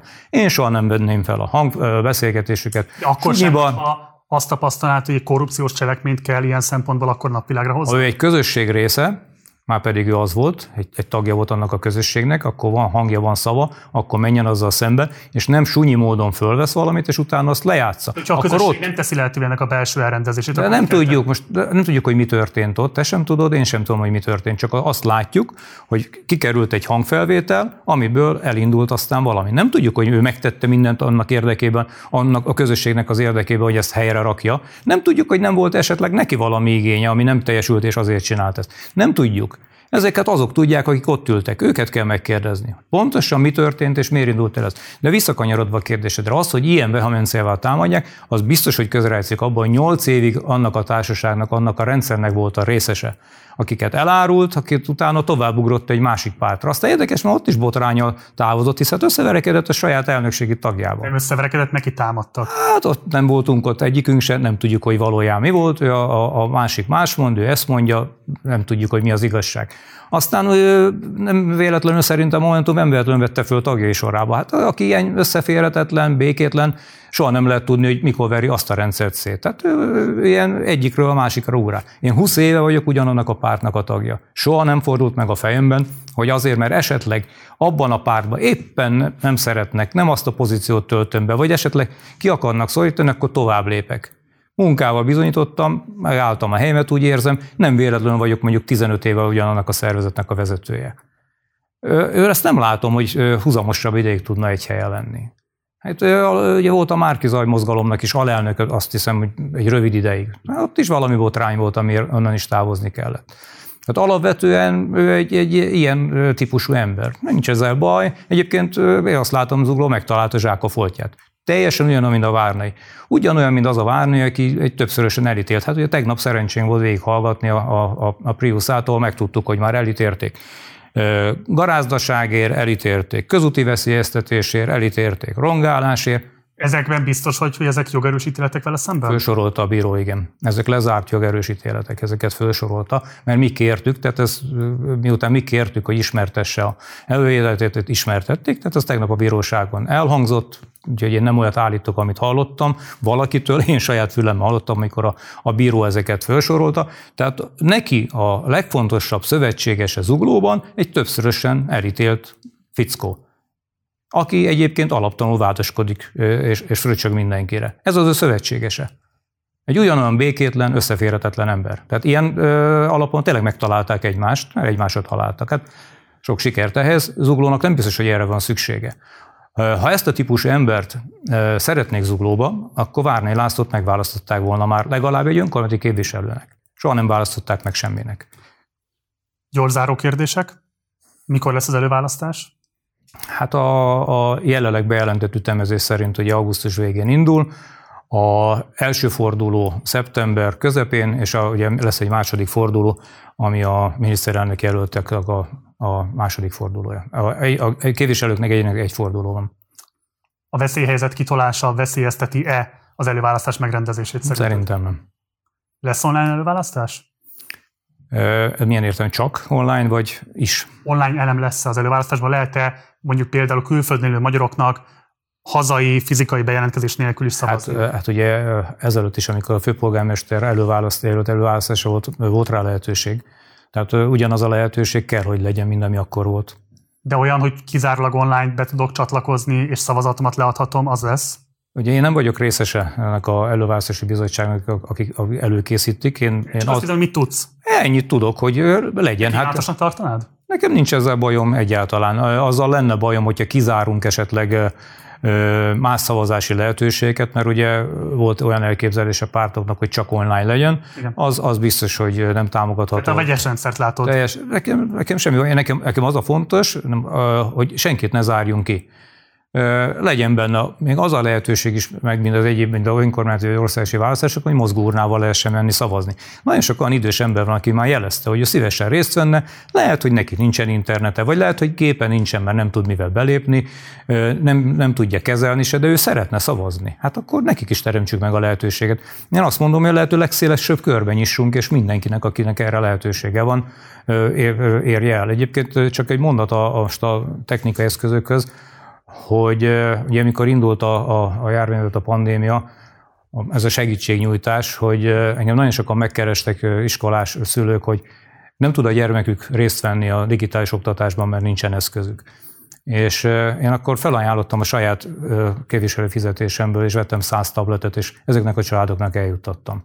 Csak hogy kérdezett, hogy az emberek értékelik-e, a, a, a, és, és nagyon értékelik, és hálásak, és, és emlékeznek rá, és hidd el, hogy egy képviselő munkájában mi igazán örömet szerez ilyenkor, ezek a visszacsatolások, hogy, hogy látod a hálát, látod az örömöt, és, és az jó érzéssel törte, hogy, hogy na ezért, ezért megéri. Ezért megéri képviselőnek lenni, hogy tudsz az embereken, az embertársadalmi segíteni, aki esetleg olyan helyzetbe kerül, hogy ezt maga nem tudja megoldani.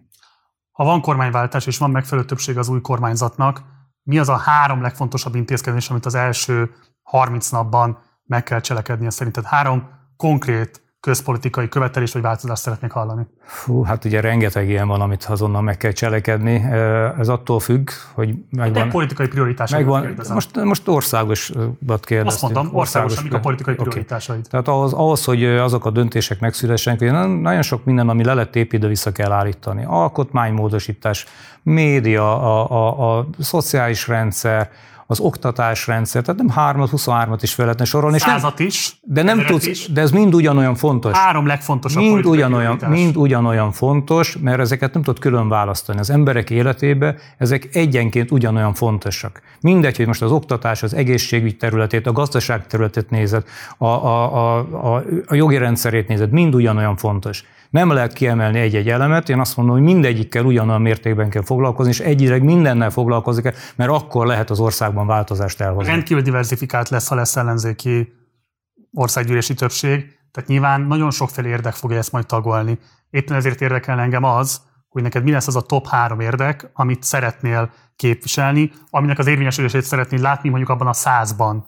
Nézd, hogy követelésként megvalósul. Én most a top három egyet mondok akkor neked. Én ugye elsősorban gazdaságpolitikával foglalkozom. A gazdaságpolitikán belül is, amire ugye nem beszéltünk, de a, a KKV szektor, a kis és középvállalkozásoknak a problémái, nekem az kiemelt terület volt, mindig is, és ez, ez egy nagyon sokat foglalkoztam. Számomra ez, ez egy abszolút kiemelt terület, hogy a, az országban a kisvállalkozások helyzetét, a vállalkozók helyzetét hogyan tudjuk javítani, hogyan tudjuk őket helyzetbe hozni, hogyan tudjuk segíteni, ugyanis ez egy hosszabb szakmai beszélgetés tárgya is lehetne akár. Nagyon rossz a, a, a vállalati, kisvállalati szektornak az összeállítása Magyarországon. Ez egy ilyen görbével lehetne, hogy nagyon elaposodott, tehát iszonyúan magas a mikrovállalkozások száma.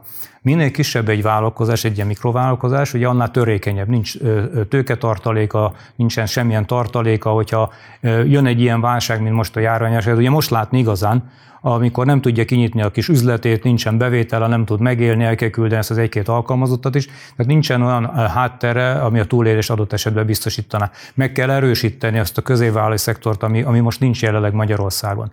Ki, kialakítani azt a struktúrát, amiben egy biztos magyar beszállóté háttér tud utána a nagy cégek rendelkezésre állni. Tehát számomra mondjuk, hogyha ebbe kapnék szerepet, feladatot, ezt örömmel vállalnám. Akár gazdasági miniszterként is? Nem, hát az. Államtitkárként? Ne. Szóval azért a, a, a, a minisztériumban, a kormányzatokban vállal, vagy a kormányzatban vállalnál szerepet? Hát amennyiben megbíznak persze. Hát ezért kérdezted, hogy mi az, amivel szívesen foglalkoznék, milyen területen látnék én változást. Én ezen szívesen változtatnék az én szakmai tudásommal. Persze azon, olyan szinten, amire igény van, meg, meg szükség van. De hát ugye ennek van egy nagy feltétele, hogy 22-ben nyeljünk, és arra biztatok mindenkit, hogy jöjjön szavazzunk, hogy igazi kormányváltás sikerüljön Magyarországon. Abszolút záró kérdés. Picit összetett lesz, de ígérem, az utolsó. Itt vagyunk benne a pandémiában egy éve, és halálosabb most a vírus, mint volt, amikor ebbe az egészbe elkezdtünk belecsúszni. Egészen szélsőséges mértékben alakultak át a társadalmi viszonyaink, a gazdasági helyzet egészen kilátástalan, fel se tudjuk mérni, hogy hány embernek a megélhetése vált bizonytalanná. Az MSP részben a megélhetés válságát, részben pedig a lakhatás válságát próbálja most tematizálni a közvéleményben, és nyilván ez két olyan katasztrófa, szociális társadalmi katasztrófa, ami abszolút alul tárgyalt, és nagyon fontos lenne, hogy minél szélesebb körben tudatosodjon, hogy ezekkel kellene egy felelős kormányzatnak egy ilyen válsághelyzetben foglalkoznia. És miközben ezt próbálja az MSP építeni, közben nem azt látszik, hogy az MSP népszerűsége növekedne, hanem most ugye a legutóbbi kutatások alapján már be sem jutna a parlamentbe, hogyha önállóan indulna. A Fidesz népszerűsége pedig dacára annak, hogy ilyen széleskörű szociális katasztrófa uralkodik az országban, minimálisan ö, csökkent, csak semmiképpen sem beszélhetünk arról, hogy bezuhant volna. Ö, mivel magyarázod azt, hogy egy ilyen helyzetből nem képes az MSP építkezni, mivel magyarázod azt, hogy az MSZP nem képes tematizálni a közvéleményt ezekkel a követelésekkel, miközben látható, hogy abszolút találkozhatna a társadalmi igényekkel, de valamiért mégsem képes arra az MSZP, hogy ezt a társadalmi elégedetlenséget becsatornázza, és ugye ennek a képviselője legyen. Hát ennek egyszerű az oka, nem jut el az az információ oda, ahova szükséges. Hát ugye a, a, a magyar média helyzetét látod, hát benne ezt tudod, hogy micsoda kormányzati túlsúly van az, én ezt vitatom, hogy ne be se jutna a parlamentbe, és a tegnapi Závec kutatás pont nem ezt mutatja. Pontosan azt mutatja, hogy a, a Momentum visszacsúszott az NSZP szintjére tegnapi számok alapján, és hogy ne fej-fej mellett meghaladja a parlamenti belépési küszöböt, sőt, hát ugye mi elvileg párt szövetségben indulunk a párbeszéddel, azzal együtt meg is haladja már ezt. De visszatérve itt a kérdésre, hogy én alapvetően ezt a problémát látom, hogy nem tudjuk az üzeneteinket ezen a média felületen hatékonyan eljuttatni. Ez a feladat, hogy ez valahogy eljusson ahhoz a réteghez egyébként, akit leginkább érint, akinek megérhetési, lakhatási válsága van, hogy ez, a, ez az információ eljusson azzal, hogy van olyan politikai párt, aki fölkarolja az ő problémáikat, akik megoldást kínál az ő problémáikra, és a kormánywáltás lesz, akkor ezt meg is fogja Csak média elérés probléma? Hogy? Alapvetően csak média elérés probléma? Alapvetően hát az információ az, hogy eljusson egy adott társadalmi réteg, amit kérdezte, az alapvetően, mert abból tájékozódik. Hát valamilyen csatornán tájékozódnak az emberek, valamilyen médiafelületen tájékozódnak. Hogyha az a médiafelület, vagy az a, az a közösségi felület, ahol ő tájékozódik, nem ezt az információt juttatja el számára, hanem esetleg egy egész mást, akkor számára az van. Amíg nem tudjuk ezt eljuttatni oda, ugyanazon a, azon a csatornán, de valamilyen módon, akkor, akkor addig ez a helyzet áll elő. Ugye ez, ennek a piciben mondjuk a leképezés az, amit én mondtam, hogy ha sok olyan, és nem magamat dicsére természetesen, tehát sok olyan helyi politikus lenne, mint amit mi fölépítettünk ott Zuglóban, olyan vezető lenne, mint amit mi fölépítettünk Zuglóba, közösen itt a csapattal, amit mondtam neked, hogy rengeteg közterületi szereplésünkkel, rengeteg utcán történő beszélgetésekkel, rengeteg kérdésre, rengeteg válaszsal, akkor el lehet ezt juttatni. De az elkötelezett emberek kellenek, akik ezt fölvállalják, és rengeteg időt rászánnak. Én tudom, hogy vidéken, ahol egy, egy választókörzetben van 20-50-60-100 település, ez sokkal nehezebb feladat. Itt a fővárosban egy kerületben sokkal könnyebb.